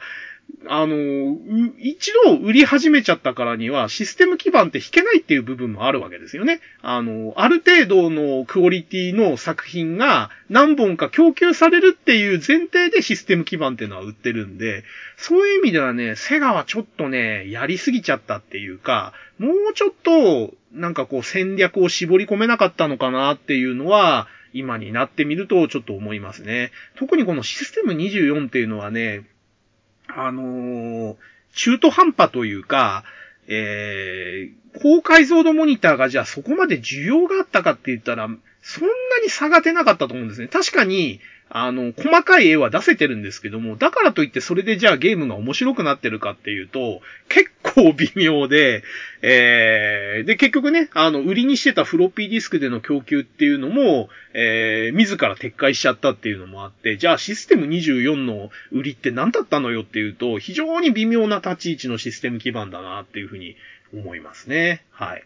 で、えっ、ー、と、このシステム24のね、ラインナップがまたちょっと微妙で、第1弾のホットロッドっていうその4人同時プレイ、えー、固定画面レースゲームみたいのがあって、これがまあ、出回りがあんまり良くなかったし、えー、その後ね、えっ、ー、と、スクランブルスピリッツっていう縦スクロールシューティングですね。これもまた微妙で、で、このゲイングランドが出て、クラックダウンが出て、えー、ジャンボ尾崎スーパーマスターズっていうゴルフゲームですね。で、これは割と知名度あるかな。ボナンザブラザーズっていう、あの、横スクロールの協力アクションゲームですね。で、えっ、と、こっから先はね、僕ももうほとんどわかんないですね。ラフレーサーっていうのも出てたらしいんですけど、これ僕知らないですね。えー、それからクイズ宿題を忘れました。これクイズゲーム部分に、あの、セガが、あの、便乗で出したクイズゲームですね。で、あとクイズ廊下に立ってなさいっていうその続編ですね。あと、ダイナミックカントリークラブっていうゴルフゲーム。あと、トコロさんのマーマージャンとマーマージャン2。これもなんか出てたのは記憶してるけど、どんなゲームだったか全然覚えてないですね。うん、っていう感じで、ちょっとね、システム24のラインナップっていうのは、まあ、ゲイングランドと、ボナンザブラザーズくらいあと、クラックダウンが多少知名度があるかなぐらいで、もうマイナータイトルばっかりで、ちょっとね、このシステム基盤は失敗したなっていう感じですね。はい。で、ゲイングランド自体の、えー、ゲーム内容ですけれども、えー、これがね、非常にまたあの、独特というか凝ってるゲームで、えー、それぞれね、キャラクターが2種類の武器を持ってるんですよね。基本的には近接攻撃用の武器と、えー、遠距離攻撃用の武器。で、その武器にも高さっていう概念があって、えー、まあ地上というか、同じ高さの敵にしか攻撃できない武器と、えー、中段ですね。えー、ある程度放物線を描いて飛ぶんで、えー、一定の高さの敵まで届くし、遠距離にもある程度届くっていう、えー、武器の、えー、2種類か3種類あったのかなあと、こう、こう、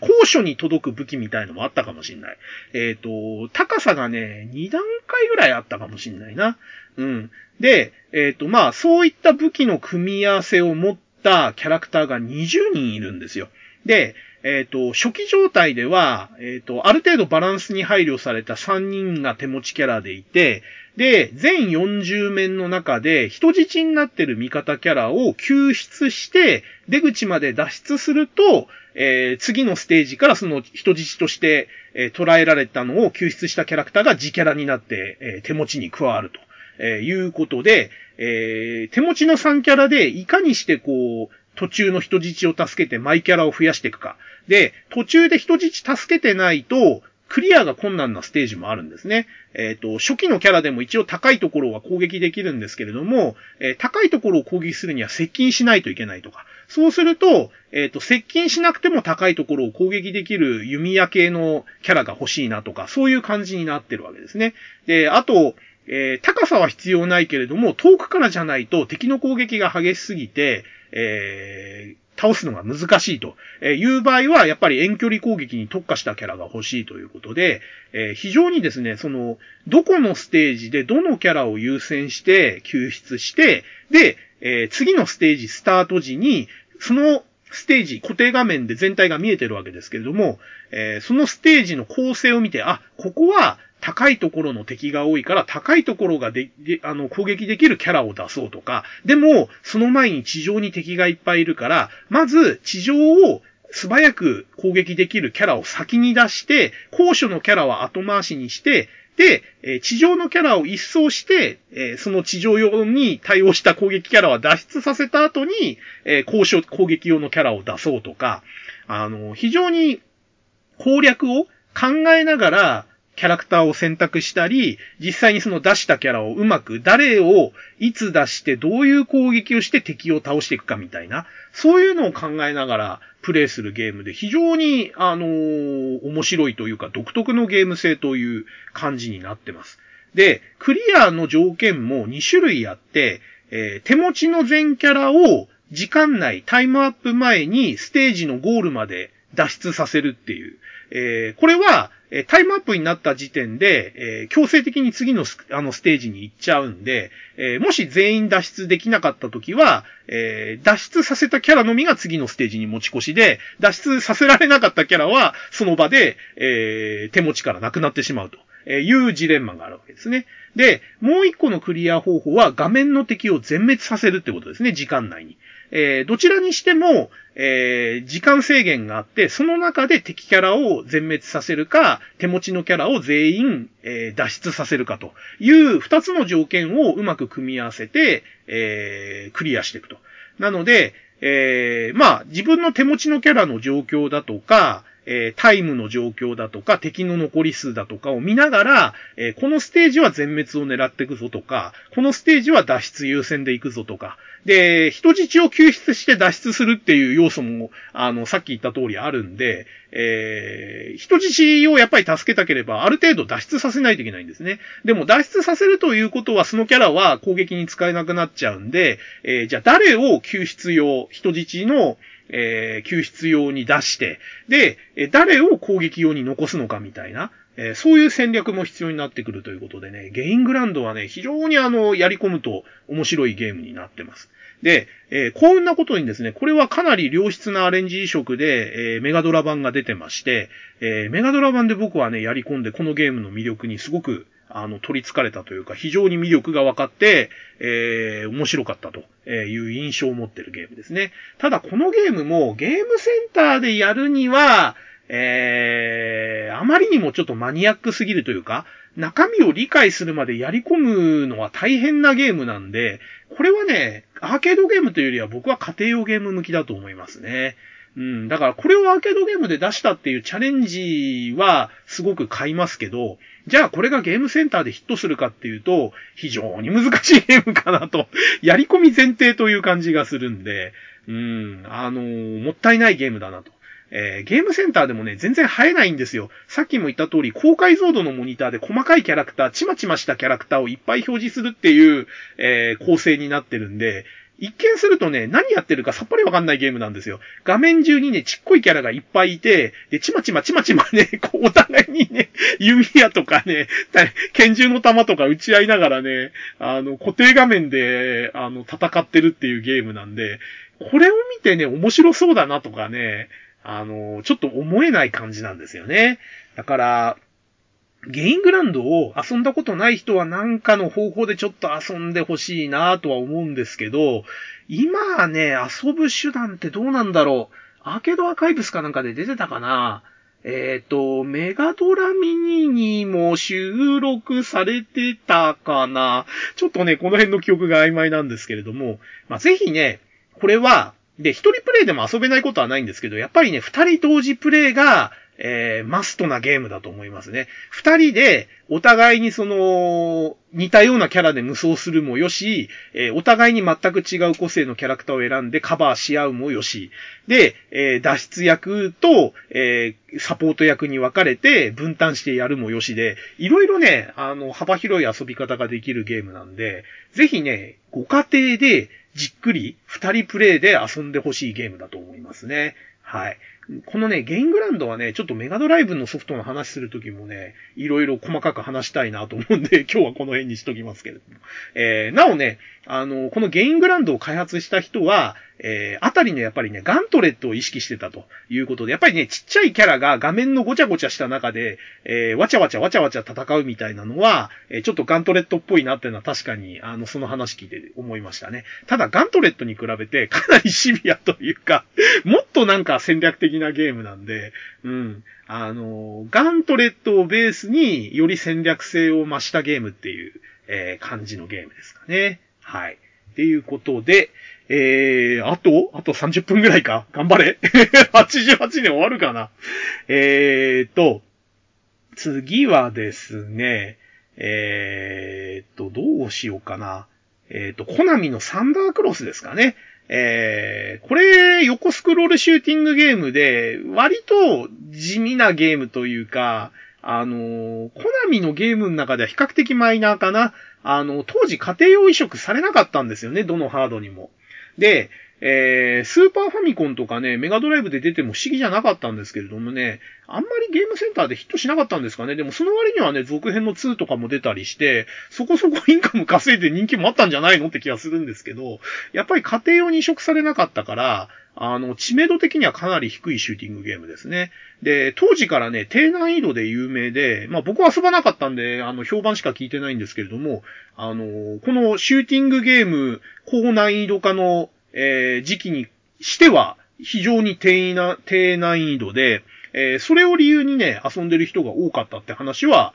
えー、よく聞きますね。はい。で、えっ、ー、と、上下にね、最大4つオプションがつくっていうやつで、で、オプションボタンみたいのが確かあって、それを押すと、オプションの間隔を変更できるんですね。だから、あの、上下、上に2つ、下に2つ、合計4つの最大のオプションがついたときに、そのボタンを押して広げると画面の上下いっぱいにオプションが広がるし、えー、敵に集中攻撃したいときは、えー、またボタンを押して縮めると、えー、時期の周りにその4つのオプションが集まってきて、え弾が集中できると。いう感じのシステムになってたと思います。で、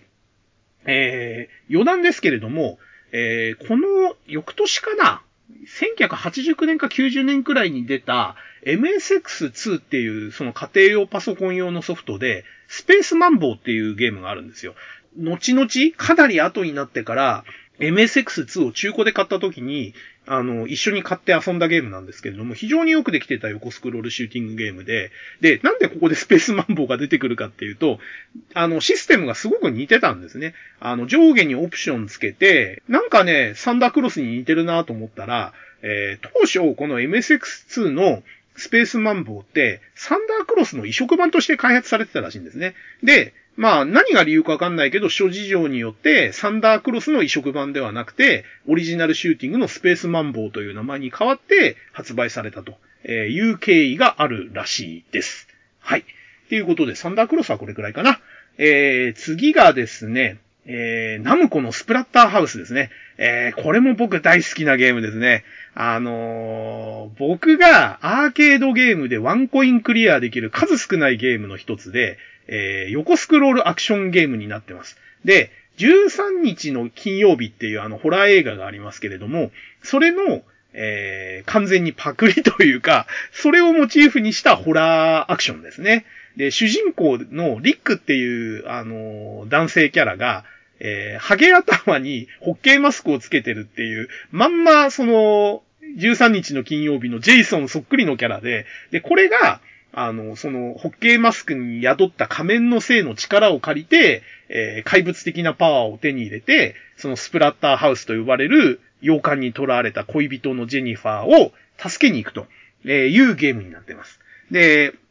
まあ遊んだことがある方にはもう今更言うことでもないんですけれども、非常に演出が凝ってるゲームで、もうホラー映画のお約束的な演出とか、えー、こういう倒し方をしたらこういう倒され方を、えー、してほしいよねっていうところは大体抑えてある。あの、例えば角材で敵キャラを横殴りにすると、殴られて吹っ飛ばされた敵キャラが壁にべちゃってこう、潰れるように張り付くみたいなね。とか、えー、斧でスコーンと横投げにすると、えー、首がスポーンとすっ飛んでって、血吹きがブシューって出るとか、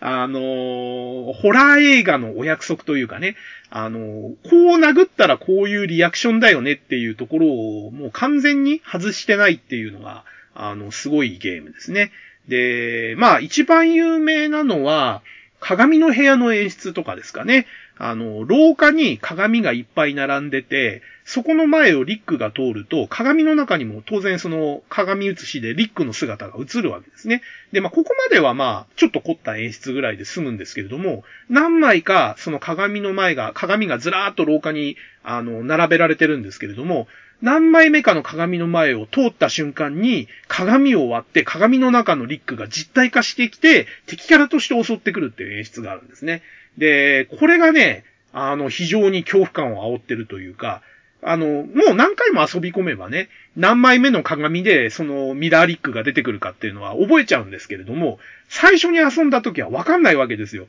な、なんか、あの、鏡に自分が映ってる演出だなって思いながら歩いてたら突如鏡がガシャーンって割れて、中から敵が出てきた時のあの驚きね。あのー、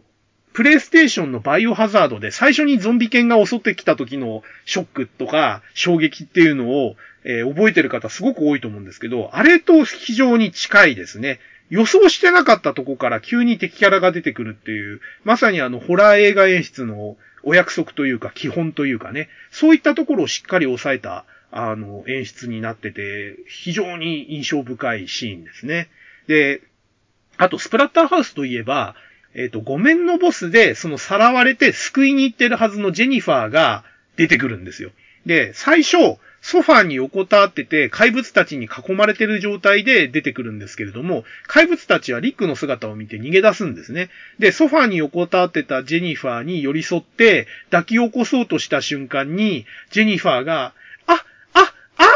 って言って悲鳴を上げて、怪物化して、えー、へへへとか笑いながら、爪攻撃をしてくるんですね。で、この演出がやっぱりね、このゲームを象徴する、すごいショッキングなシーンで、本来救出に行ってたはずの対象、恋人が、えー、異形の姿に変えられて自分を殺しに来るっていうね。で、えー、仕方なくリックは、まあ、ボスキャラなんで あの、攻撃して倒すんですけれども、倒し終わった後に、ジェニファーがその怪物から元の人間の姿に戻って、えー、抱きかかえるリックの腕の中でですね、サンキュー、グッバイって言って、えー、砂のようにこう、姿が消えていくっていう演出があって、あの、非常に悲劇的というかね。で、もう、ジェニファーを救出するっていう目的は、このボスとして退治したジェニファーをやっつけて消滅させてしまったことで、失ってるわけですね。だこの後の、その6面7面の、あの、リックの行動原理っていうのは、もはや復讐しかないわけですよ。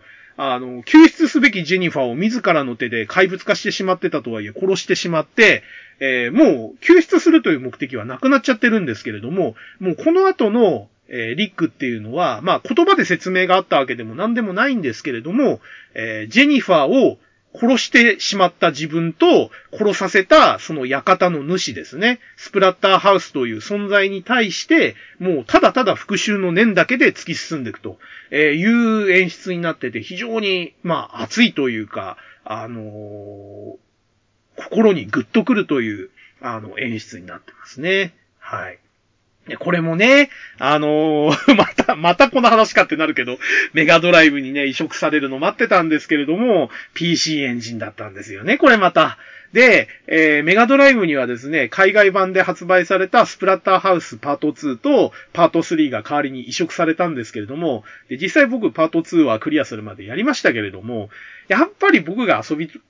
遊びたかったのは、初代のスプラッターハウスだったんですよね。はい。っていうことで、ちょっとそういう意味でも、あの、思い入れがあったのにメガドライブに移植されなかったっていうことで、非常に残念なゲームですね。でもこのゲーム、あの、非常にパターン化がしやすいというか、あの、敵の倒し方とかが大体決まってるんで、覚えちゃえば、えっ、と、そんなにね、あの、難しいゲームではなかったです。あの、あんまりゲームが上手くない僕ですらワンコインクリアできる、何回かしてるんで、えー、これはね、非常にあの、ホラー映画の演出が嫌いじゃなければ、あの、非常におすすめなアクションゲームになってると思いますね。はい。えーと、あと88年、ちょっと2時間以内収めるの難しいかなでもちょっと語っときたいですね。えーと、あとですね、チェイス HQ ですね、対等の。これも名作ですね、ドライブゲーム。で、えー、このね、チェイス HQ の、あの、何が良かったかっていうと、えそれまで車にぶつかるっていうのはご法度だったわけですね。えー、ぶつかると、えー、じ、じ、自分の車が爆発したりだとか、スピードが落ちたりだとか、いいことなんて一つもなかったわけですよ。基本的にドライブゲームっていうのは、えー、道路上の邪魔な敵車を避けながら、えゴールをいかに早くするかっていうところがもうゲーム性になってたわけですね。ところが、このチェイス HQ っていうのは途中まではそのレースゲームのお約束を守ってるんですよ。ドライブゲームのお約束を。なるべく、えー、邪魔な他の車に当たらないようにかいくぐりつつ、えー、目的地まで時間内に達するっていうゲーム性は既存のドライブゲームと全く同じなんですけれども、えー、このゲームが違うのは、えー、自分の車っていうのが覆面パトカーで犯人を追っかけてるっていう設定なんですよね。で、前半はその犯人の車に追いつくまでの部分なんですよ。で、そこまでは既存のドライブゲームと同様に、いかに時間内に、えー、効率よく、えー、車を避けて敵のあの、犯人の車に追いつくかっていうところで、で、追いついた瞬間にこのゲームの特徴が出るんですね。追いついた瞬間に、え、覆面パトカーが、えー、赤色灯を、え、屋根に乗っけてですね、あのサイレンを鳴らし始めるわけですね。で、えー、ここからが今度はカーチェイスにゲーム性が変わって、えー、まあ、関係ない車に当たらないっていうのは基本なんですけれども、犯人の車には逆に当てに行かないといけないんですよ。で、後ろから横から敵の車に体当たりして、自分の車で体当たりをしてダメージを蓄積してって、えー、一定数のダメージを与えれば、えー、敵の車を止めてクリアできると。いうゲームになってたんですね。だこのね、2段階のゲーム性を一つのあのゲームに盛り込んだっていうところがすごく斬新なゲームだったと。前半は既存のドライブゲーム。後半は敵車にガンガン体当たりして、えー、敵車を止めるというゲー、アクションゲームになるというところで二面性があるっていうのが非常に良かったゲームだと思いますね。で、えー、もう一つね、このゲームを盛り上げてたのが、えー、非常に豊富な音声ですね、セリフ。あのー、まず、えっ、ー、と、有名なのがですね、やっぱりあの、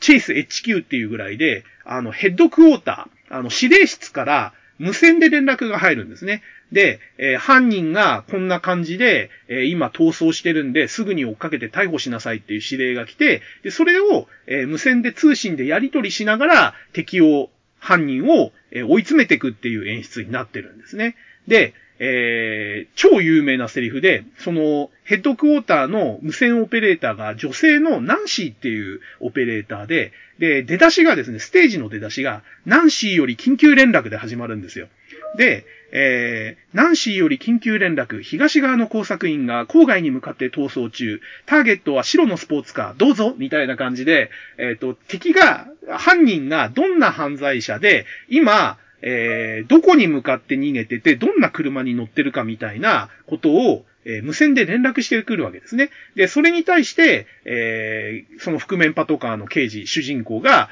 了解って言って、で、えー、それからやっとステージが始まるということで、必ずステージの最初にナンシーからの緊急連絡が入って、それに対して刑事が応答してっていうやりとりがあるっていうのがまず雰囲気が盛り上がるんですね。で、えー、そのナレーションが入る前にね、必ずその無線のチューニング画面みたいのが出てきて、えー、それもね、すごく雰囲気が出るんですよね。あの、いきなりナレーションが入るんじゃなくて、ジジッジジッピピッピみたいな感じでね、なんかその無線のチャンネルがあったよみたいな、あの、効果音と演出があって、あ、今まさにこの無線連絡でやり取りしてるんだっていう雰囲気を盛り上げるのにすごく勝ってましたね。で、その後、レースがはじ、レースというかそのゲームが始まって、えー、犯人とのカーチェイスが始まるわけですけども、その合間もずっと刑事はね、喋りっぱなしなんですよ。あの、なんか、どんどん行けとかね、うひょーとか、ナイスハンドリングとか言いながらね、なんか、しっきり、ひっきりなしに喋ってんですよね。何かするたびに、あの、喋るんですよね。おいおい、どこ、どっち行ってんだよ右だよ右とか言いながらですね。で、ゲーム中にも、あの、分かれ道とかがあって、で、あの、正しい道に行けばすぐ犯人に追いつけるんだけど、間違った方の道選んじゃうと、えー、ちょっと遠回りになっちゃってタイムロスするみたいな演出があって、で、そこのとこもね、いろいろ凝ってるんですよね。えっ、ー、と、途中で、あのー、ナンシーから緊急、あの、その連絡が入るパターンと、えー、特捜本部空撮隊っていうヘリコプターから連絡が入るパターンがあって、ナンシーからだとその分かれ道の直前で、えー、犯人は、なんかあの、右に向かって逃走中だから、右に行けみたいな、あれはでもヘリコプターからの指示だけだったかな。ちょっと忘れちゃいましたけれども、要は左右に分かれる道のどっちに行くかみたいのが、あの、指示されるんですよ、ナレーションで。で、えっ、ー、と、ヘリコプターの方だと、ヘリコプターが上空からバラバラバラバラって効果音とともに降りてきて、えー、こちら特捜、特捜本部空撮隊とかって言って、偵察隊だか空撮隊とかっていう、あのー、呼びかけで、で、ターゲット者はこの先右折とかって言って、どうぞとかって言って、こう連絡が入って、で、それに刑事が了解とかって言って、で、そこでちゃんと右折できればいいんですけど、間違って左折とかしちゃうと、どっち行ってんだよ右だよ右とかって言って、聞いてたのかよおいとか言いながらね、なんかね、刑事がね、すごい突っ込むんですよ。で、あの、ちゃんとそこで右側に、あの、ハンドル切れると、ナイスハンドリングとかって言って、ね、褒めてくれたりとかして、うん、なんかね、そういうその、ノリのいい演出がすごく良かったですね。で、あの、いざその、犯人とのカーチェイスというか、体当たり攻撃が始まると、えー、なんか、も、もっと行けとかって、弱っちゃいないぞとかって言って、こう、どんどんどんどん掛け声がかかるんですね。ガンガン行けみたいな感じで、もう、もう少しだもう、もう少しだ体当たりだとかって言いながらですね、ガンガンガンガンこう当てて、で、最後にそのダメージが蓄積して敵車が止まると、あの、1画面のデモになって、ステージクリアデモになって、えー、なんとか容疑と殺人容疑で逮捕するみたいな感じで逮捕シーンが出て、えー、ステージクリアみたいなね。あの、非常に、あのー、なんていうのかな、音声の演出が、えー、ゲーム性にマッチしてるというか、これね、音消してね、遊んだらつまんないゲームなんですよね。やっぱりそのナンシーとか、そのヘリコプターの空撮隊の、えー、ナレーションと、それとの刑事との掛け合い、えー、そういったところのね、声が聞こえるっていうのはやっぱりね、非常にこのゲームの大きな魅力だったと思いますね。だそういう意味ではね、えっ、ー、と、移植版出てるんですよね。ファミコン版とか PC エンジン版は出てるんですけれども、えー、このナレーションとか、その掛け声みたいのが削られちゃった移植になって、ただのあのドライブゲームになっちゃってんで、そういう意味ではチェイス HQ のね、魅力はもう半減というか、むしろ、それってチェイス HQ でもなんでもないよねっていう、喋ってなんぼだと思うんですよね、このゲームに関しては。あの、そういう意味では音楽演出が非常に力を持ったゲームという、あの、印象のゲームになってます。はい。で、えー、もう一つね、あの、僕が外せない要素は、このゲームの作曲ですね、BGM の作曲者が、五大五のメンバーの浅野高美さんなんですよ。で、この人のね、作曲した BGM がまた軽快で、非常にかっこいい、あの BGM でゲームにマッチングしてるんですね。で、えっとね、二面だったかな？アイダホっていうね、あの BGM が僕がすっごい好きな BGM で、あと、チェイス HQ っていうまさにこのあのタイトルになってるのと同じタイトルだったと思うんですけど、あのカーチェイスシーンになった時ですね。あの、敵車に追いついて、こっから体当たりで敵を止めるぞっていう時にかかる軽快な BGM も大好きで、えー、だチェイス HQ はやっぱりこの軽快な BGM プラス軽妙な、えー、やりとり、セリフのやりとり。この二つがあってこそチェイス HQ っていう感じで、えー、ドライブゲーム単体としてはね、同じ対等が出してたフルスロットルの、えー、改良版みたいな感じで、結構ね、スクロールとかも荒いし、オブジェクトの、あの、作りとかもかなり雑なんで、あんまりね、出来がいいとはお世辞にも言えないんですけれども、この二面性を持ったドライブゲームっていうアイデアと、えー、音楽とナレーション、セリフを含めた、えー、やりとり。このね、あの2点で非常に光るゲームになったなというふうに思いますね。で、後々ですね、このシリーズって地味に続いてて、えー、タイトルが変わってるんでね、なかなかちょっとシリーズ作って認識されにくいんですけれども、えー、同じドライブゲームとして続編が出てたり、アクションゲームになって出てたり、あとクイズゲームになって出てたり、チェイス HQ ってね、意外とこの息が長いシリーズになってて、その辺もね、追っかけてみると結構面白いゲームになってます。はい。えー、それからですね、僕の大好きなゲームとして、ナムコが出してたメタルホークですね。えー、これは絶対僕は外せないですね。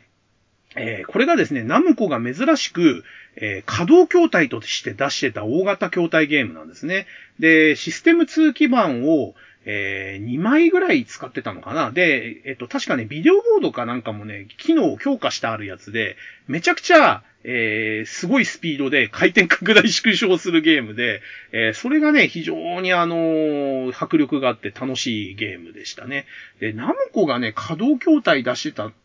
そんなに実はなくて、あの、特にこういう前後左右にこう、激しく動くタイプですね。えー、だセガのね、体感ゲームの対抗としては唯一ぐらいじゃないですかね、このメタルホークっていうのは。あの、他にもね、ちょこちょこ動く筐体出してはいるんですけども、ここまで派手な動きするのは、多分ね、メタルホークぐらいしかなかったと思いますね、ナムコは。だこれはね、そういう意味でもかなりあの、特殊というか得意な、あの、ゲームですね。はい。で、えっ、ー、と、非常にね、その拡大回転縮小を作った、使った演出が、派手なゲームで、で、音楽もね、あの、また出てきますけど、僕の大好きなメガテン細江さん作曲の、非常にこう、ゲームセンターに響き渡る、あの、いい BGM でね、あの、僕はこれはね、下手くそなりにやり込んで、えー、ワンコインクリア一回だけしたかな。あのー、やり込みましたね、これは。あの、もう毎回毎回ゲーセン行ったら必ずワンコインは必ず入れるっていうぐらい、あの、やり込んでて、で、今でも、えっ、ー、と、東京の、えっ、ー、と、高田の馬場にある、あの、ゲーセンミカドっていう、あの、レトロゲームいっぱい置いてあるゲームセンターがあるんですけども、そこにまだね、稼働状態で残ってるんで、えー、僕、高場、高田の馬場の近くに行った時は必ずこのメタルホークはやってますね。もうね、ちょっとあの、スロットルのあたりとかが、あの、表面のカバーが割れちゃってたりして、かなり状態は悪くなってるんですけれども、えー、貴重なね、稼働してるメタルホークということで、多分日本でも、ミカド以外で動いてないんじゃないかな。あるとしてもね、日本で2台か3台ぐらいだと思うんですよね、動いてる状態って。だから、今ね、あのー、アクセスが容易で、えー、確実に遊べるのはゲーセンミカドぐらいだと思うんで、まあ、他にもね、メタルホーク好きな方いれば、えー、東京の高田馬場のゲーセンミカドにぜひ行って遊んでいただきたいなと、えー、思いますね。はい。えー、なおですね、このメタルホークのオペレーターの声を、えー、岡本ま、まみさんっていうのか？まやさんっていうのか？あの、当時ゼータガンダムで、えっ、ー、と、エマ注意の声やってた人が、えー、声当ててるっていうので えっと、それは余談ですけどね。はい、っていう感じですね。で、公開されてないんですけど、先ほど言ったオーダインの、えっ、ー、と、ショップの声ショップのね、なんて言ったっけな、ショップ店員のみゆきちゃんか。みゆきちゃんっていうね、女の子の店員が、あの、オーダインでショップの、あの、音声出してて、いらっしゃいませ、空中院へようこそとかっていう、あの、音声が出るんですけど、その声もね、僕、岡本さんのような気がするんですけど、これはね、ちょっとね、確証がないんですよ。あの、オーダインのね、そのみゆきちゃんの声が誰かっていうのは、ちょっと調べたんだけど、公開されてなくて非公開なんですよね。だから、ただ声のね、なんか質が、なんとなくそのメタルホークのナレーションというか、あの、オペレーターの声と似てるんで、岡本さんが、だからメガテン細井さんがね、その、音楽担当やってるってつながりもあるんで、オーダインとね、メタルホークの、その、女性の声っていうのは両方とも岡本さんがやってるような気がするんですけれども、まあ、ひょっとしたら違うかもしんないんで、えー、一応そういう情報があるというとこだけお伝えしておきます。はい。で、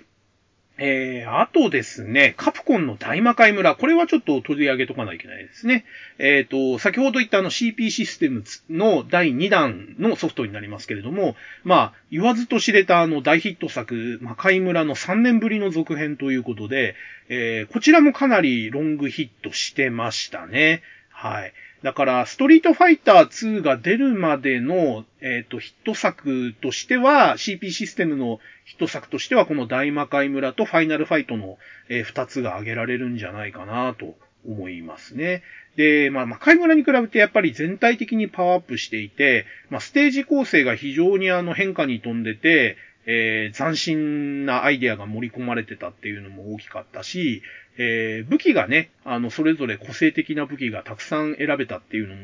あの、非常に面白い。で、あと上下の内訳ができるようになったっていうのがやっぱ一番大きいですね。あの、左右にしか攻撃できなかった元祖に比べて、上や下に撃てるようになったっていうことのなんとありがたいことか。で、それで簡単になるかと思ったら、それ以上に難易度が上がってたんで、そんなに簡単にはなってなかったっていうオチがつくんですけれども、まあそれにしても、えー、上と下に打てるだけでこんなに気分的に楽になるのかっていうね。あの、あの、四方八方から来る敵に左右しか撃てないってやっぱりかなりのハンデなんですよね。だそこにね、上下攻撃ができるようになったってだけでも、相当、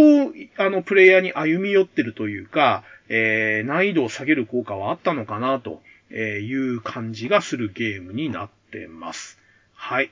で、えー、っと、じゃあ、対等のサイバリオンについて、えー、ちょっと語ろうと思います。このサイバリオンですね、えっ、ー、と、まず操作性が特殊で、トラックボールとボタン1個で、えー、操作するゲームになってます。で、トラックボールは、えっ、と、時期の移動ですね。ドラゴン型のロボットの移動に使って、えボタンは押してる間だけ、そのドラゴンの口から炎を吐き続けるという、えーシンプルな操作になってます。で、次期のドラゴンのロボットが、サイバリオンっていうロボット、あの、竜型のロボットは、5節か7節ぐらいの、えー、多関節型のロボットになってて、で、その関節一個一個が、えー、ライフメーターと連動してるっていうことで、えー、時期の長さが長くなれば、ライフの上限が上がったっていうことになってて、で、えー、ダメージを受けるたんびに、えー、尻尾の先から一個ずつ節ごとに赤くなってって、で、最後の頭まで赤くなると爆発して、えー、ゲームオーバーという風に、あの、ライフメーターを兼ねた、えー、時期になってるっていうのが特徴になってます。で、えっ、ー、と、この、えー、攻撃に使う火炎ですね、火炎放射。これが、えっ、ー、と、火力メーターというもので、えー、吐く、えー、長さが決まってるんですね。で、最大火力の時に、えー、発射すると、すごく長い炎を吐くことができるんですけれども、ボタンを押し続けてると、えー、炎を吐き続けられる代わりに、どんどんどんどん火力メーターが減ってって、その火力メーターの減り具合に応じて、炎の飛距離もどんどん、あの短くなっていくと。で、最後のもう本当にギリギリ火力メーターがなくなる直前ぐらいまでになっちゃうと、もう本当に、えー、口のすぐ前にまでしか炎が吐けないということで、えー、全然敵キャラに当てられないし倒せないと、えいう状態になってしまうというジレンマがあるんですね。で、この、えー、火力メーターを回復させるためには、時期が動いてる必要があって、その場に留まって火炎を吐き続けると、あっという間に火力メーターがなくなっちゃうんですね。で、ところが、えー、トラックボールを動かして、えー、時期をえ移動させてる間は火力メーターが回復するっていうことで、なるべく火力メーターを切らさないためには、常に動き続けないといけないと。で、さらに言うと、え火力を吐きっぱなしで、あの、火炎を吐きっぱなしで攻撃するのは強力なんだけれども、火力メーター、火炎メーターの、その、えー、減りも早いので、要所要所で、えー、炎を吐いては止め、吐いては止め、で、止めてる間に素早く、え、移動して火力メーターを回復させると、え、いうことを同時にやらなくちゃいけないっていう、え、ゲーム性になってるわけですね。で、移動も、え慎重に慎重に、えゆっくり動かしてると火力メーターの回復が遅いんですけれども、ガーッとトラックボールを派手に、あの、早く動かすことによって、時期を高速に移動させることによって火力メーターの回復具合も速くなると、えいうことで、え慎重にプレイしたいんだけれども、えー、あまり慎重にプレイしすぎると、えー、火力メーターがなかなか回復しなくて、えー、攻撃がどんどんどんどん自利品になっていくというジレンマがあるゲームという風になっています。で、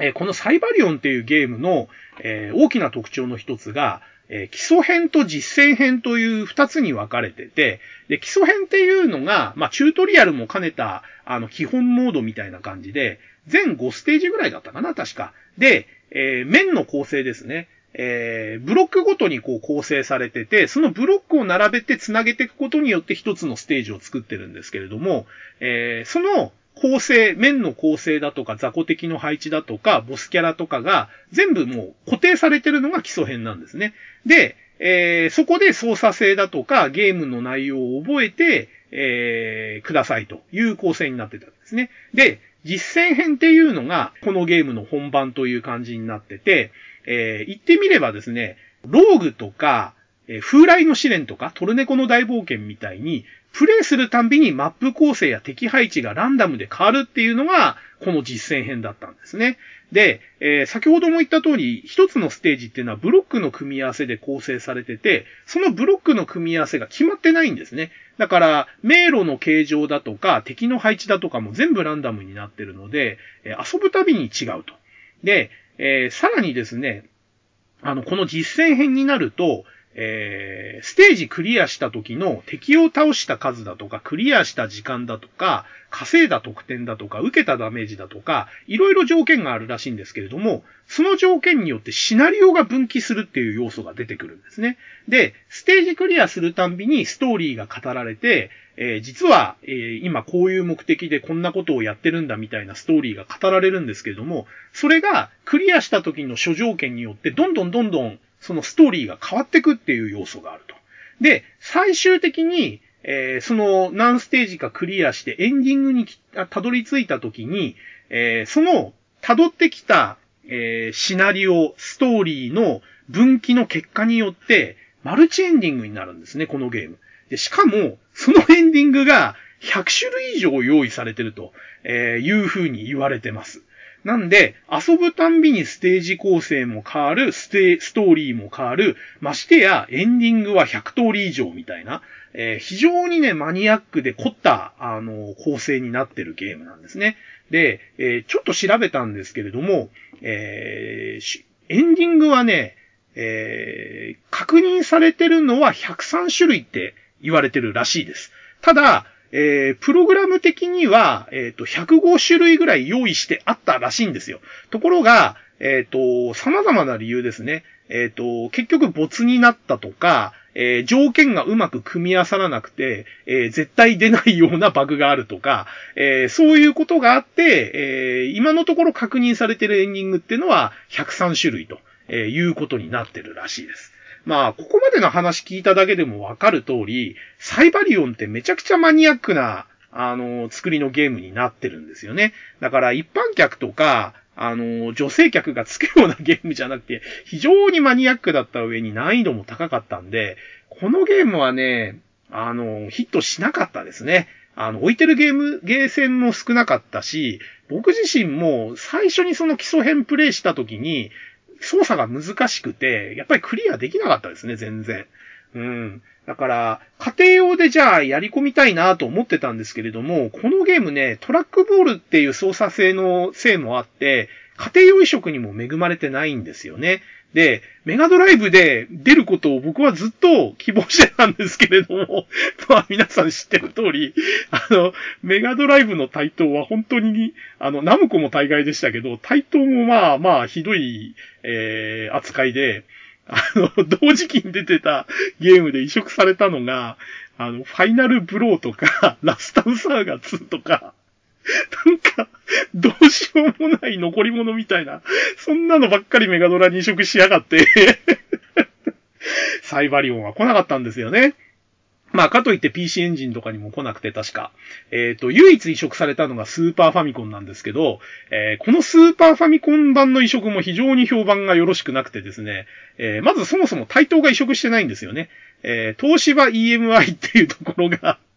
あの、確か移植してて、しかも、えっ、ー、と、このゲーム僕、あの、音楽大好きなんですよ、サイバリオンって。あの、サントラとかすっごい聞き込んだぐらい、非常にね、あの、変わったあの、慣れるまではね、聞きづらいっていう、あの、この当時の対等の音楽みんなそうなんですけれども、非常にね、不協和音とか、あの、変な旋律とかが多くて、慣れるまでは変な音楽にしか聞こえないんだけれども、あの、聞き込んでいくとね、非常に癖になる、あの、いい BGM が多いんですよ、対等って。で、その中でもね、サイバリオンもかなりあの、面白いというか、あの、気に入った音楽だったんですけども、このスーパーファミコンの移植版のサイバリオンは、よりによってその音楽をアレンジ移植しやがってですねそう入れ替えしたんですよ。アレンジというよりも、オリジナル BGM に差し替えちゃったんですね。これなんでこんなことになったのかさっぱりわかんないんですけれども、で、しかも、まあ一応その差し替えの音楽は、あの、かのドラクエの作曲家で有名な、あの、杉山光一が監修したっていうのを売りにしてたんですね。そのスーパーファミコン版のサイバリオンは。でも、杉山光一が作曲したわけじゃなくて、えあくまで監修で、杉山光一さんのね、弟子かなんかの作曲家が、えー、作曲したオリジナル BGM に差し替えられてたと、えー、いうことになってたはずです、確か。なんで、もうこの一時をもってしてでもですね、もうスーパーファミコン版のサイバリオンなんて買うかバカって感じだったんですけれども。さらにまあ、当然あのトラックボールじゃなくてパッド操作だったんで、操作方法もあの非常に良くなかったみたいで、操作性もですね、あのー、ダメでしたね。あの、サイバリオンは。で、結局ね、まともに家庭用に移植されたっていうのは、X68000 番が最初じゃないですかね。で、SPS かなんかが確か移植してたと思うんですけども、でもまあ当然 X68000 なんて当時買えませんでしたので、で、その後、えっ、と、対等のその、オムニバスものが PS2 かなんかで出た時に、えー、ようやく移植されたんですけど、まあ、ここもね、トラックボールが使えるわけじゃなくて、多分アナログスティックかなんかで操作する感じなんで、ちょっとね、あのー、ゲーム性というか感じ方はやっぱりちょっと違うんじゃないかなというふうに思います。なので、えっ、ー、と、近年、えっ、ー、と、イーグレット2ミニでしたっけ？っていう、あの、レトロミニ筐体が発売にされて、それのラインナップにサイバリオンも入ってたはずなんで、えー、今だったらそれの、え、トラックボールパッド付きのやつを買えば、当時に近い環境で遊べるんじゃないかなとは思うんですけれども、え、なかなかね、そこまで環境揃えて遊ぶのも大変なゲームかなと思うんで、うん、まあ、あの、やり込めば多分ね、面白いゲームだと思うんですけれども、あまりにもちょっとマニアックすぎるというか、非常に癖のあるタイトルなので、えー、まあ、好き好きが分かれるゲームなのかなというふうに思いますね。はい。で、このサイバリオンいろいろ、その後ね、マイナーなゲームの割にはいろいろ派生してて、えっ、ー、と、実は同じ対等の、えー、ダライアスとかレイメイズっていうゲームですね。えー、これと、えっ、ー、と、リンクしたシナリオがゲーム中で出てきたりするんですね。世界観を共有してたりするんですよ。レイメイズのね、なんかね、ボスだか、プレイヤーだかが、えー、そのサイバリオンのストーリーに関係してたりだとか、えー、ダライアスのね、シルバーホークが出てきたりとか、えー、そういうつながりがあるんですね、サイバリオンの中で。で、あとね、えっ、ー、と、ダライアスの関連で言うと、スーパーファミコンで出たダライアスフォースっていう、えー、シューティングゲームがあるんですけども、これあの移植とかじゃなくてオリジナルですね、スーパーファミコンの。で、そのダライアスフォースのボスに、えー、このサイバリオンに出てくるボスがリメイクされて出たりとかしてるんですね。あと、えっ、ー、と、ダライアスバーストっていうダライアスシリーズの最新作がありますけれども、えー、こちらのボスのダークヘリオスっていう、あの、竜型のボス、あの、竜宮の使いかなんかが、あの、モチーフなのかな？で、えっ、と、それの、えー、途中でダメージ受けると、形態が変わるんですけれども、その第二形態が、あの、完全にこのサイバリオンの時期がモチーフなんですね。で、金色のドラゴン型の形に変化して、えー、敵のボスとして攻撃してくるんですけども、その形態が変わって金色のドラゴン型のサイバリオンの、えー、形に変化した後に BGM が、ボスの BGM が変化して、このサイバリオンのあのアレンジ BGM に変わるなんて演出があったりして、えー、オールドファンにとってはね、このダライアスバーストのダークヘリオスっていうボスは非常にあの燃えるボス戦ということで僕も大好きですね。はい。という感じですね、サイバリオンに関しては。はい。ということで、えー、1988年のメジャーなゲームは大体一通り語ったと思うんですけれども、えー、2時間経ってしまったので、えー、残りですね、他の、あの、あんまり細かく語らなかった88年のゲームをまとめて語る時間はちょっとないかな。そこまで語っちゃうと多分あとね、15分か20分くらいかかっちゃうと思うんで、えー、今回はこれぐらいで一旦締めて、えっ、ー、と、次回ですね、その1988年のゲームの残りを語ってから、いよいよですね、1989年の話につなげたいかなと思います。はい。ここまで喋っていたのは、ハンドルネーム DSK こと大輔でした。それでは次回また20世紀のアーケードゲームの歴史について、えー、一緒に聞いてくれる方は私の独り言を聞いていただけると大変嬉しく思います。それでは、えー、今日はこの辺で失礼いたします。ごきげんよう。さようなら。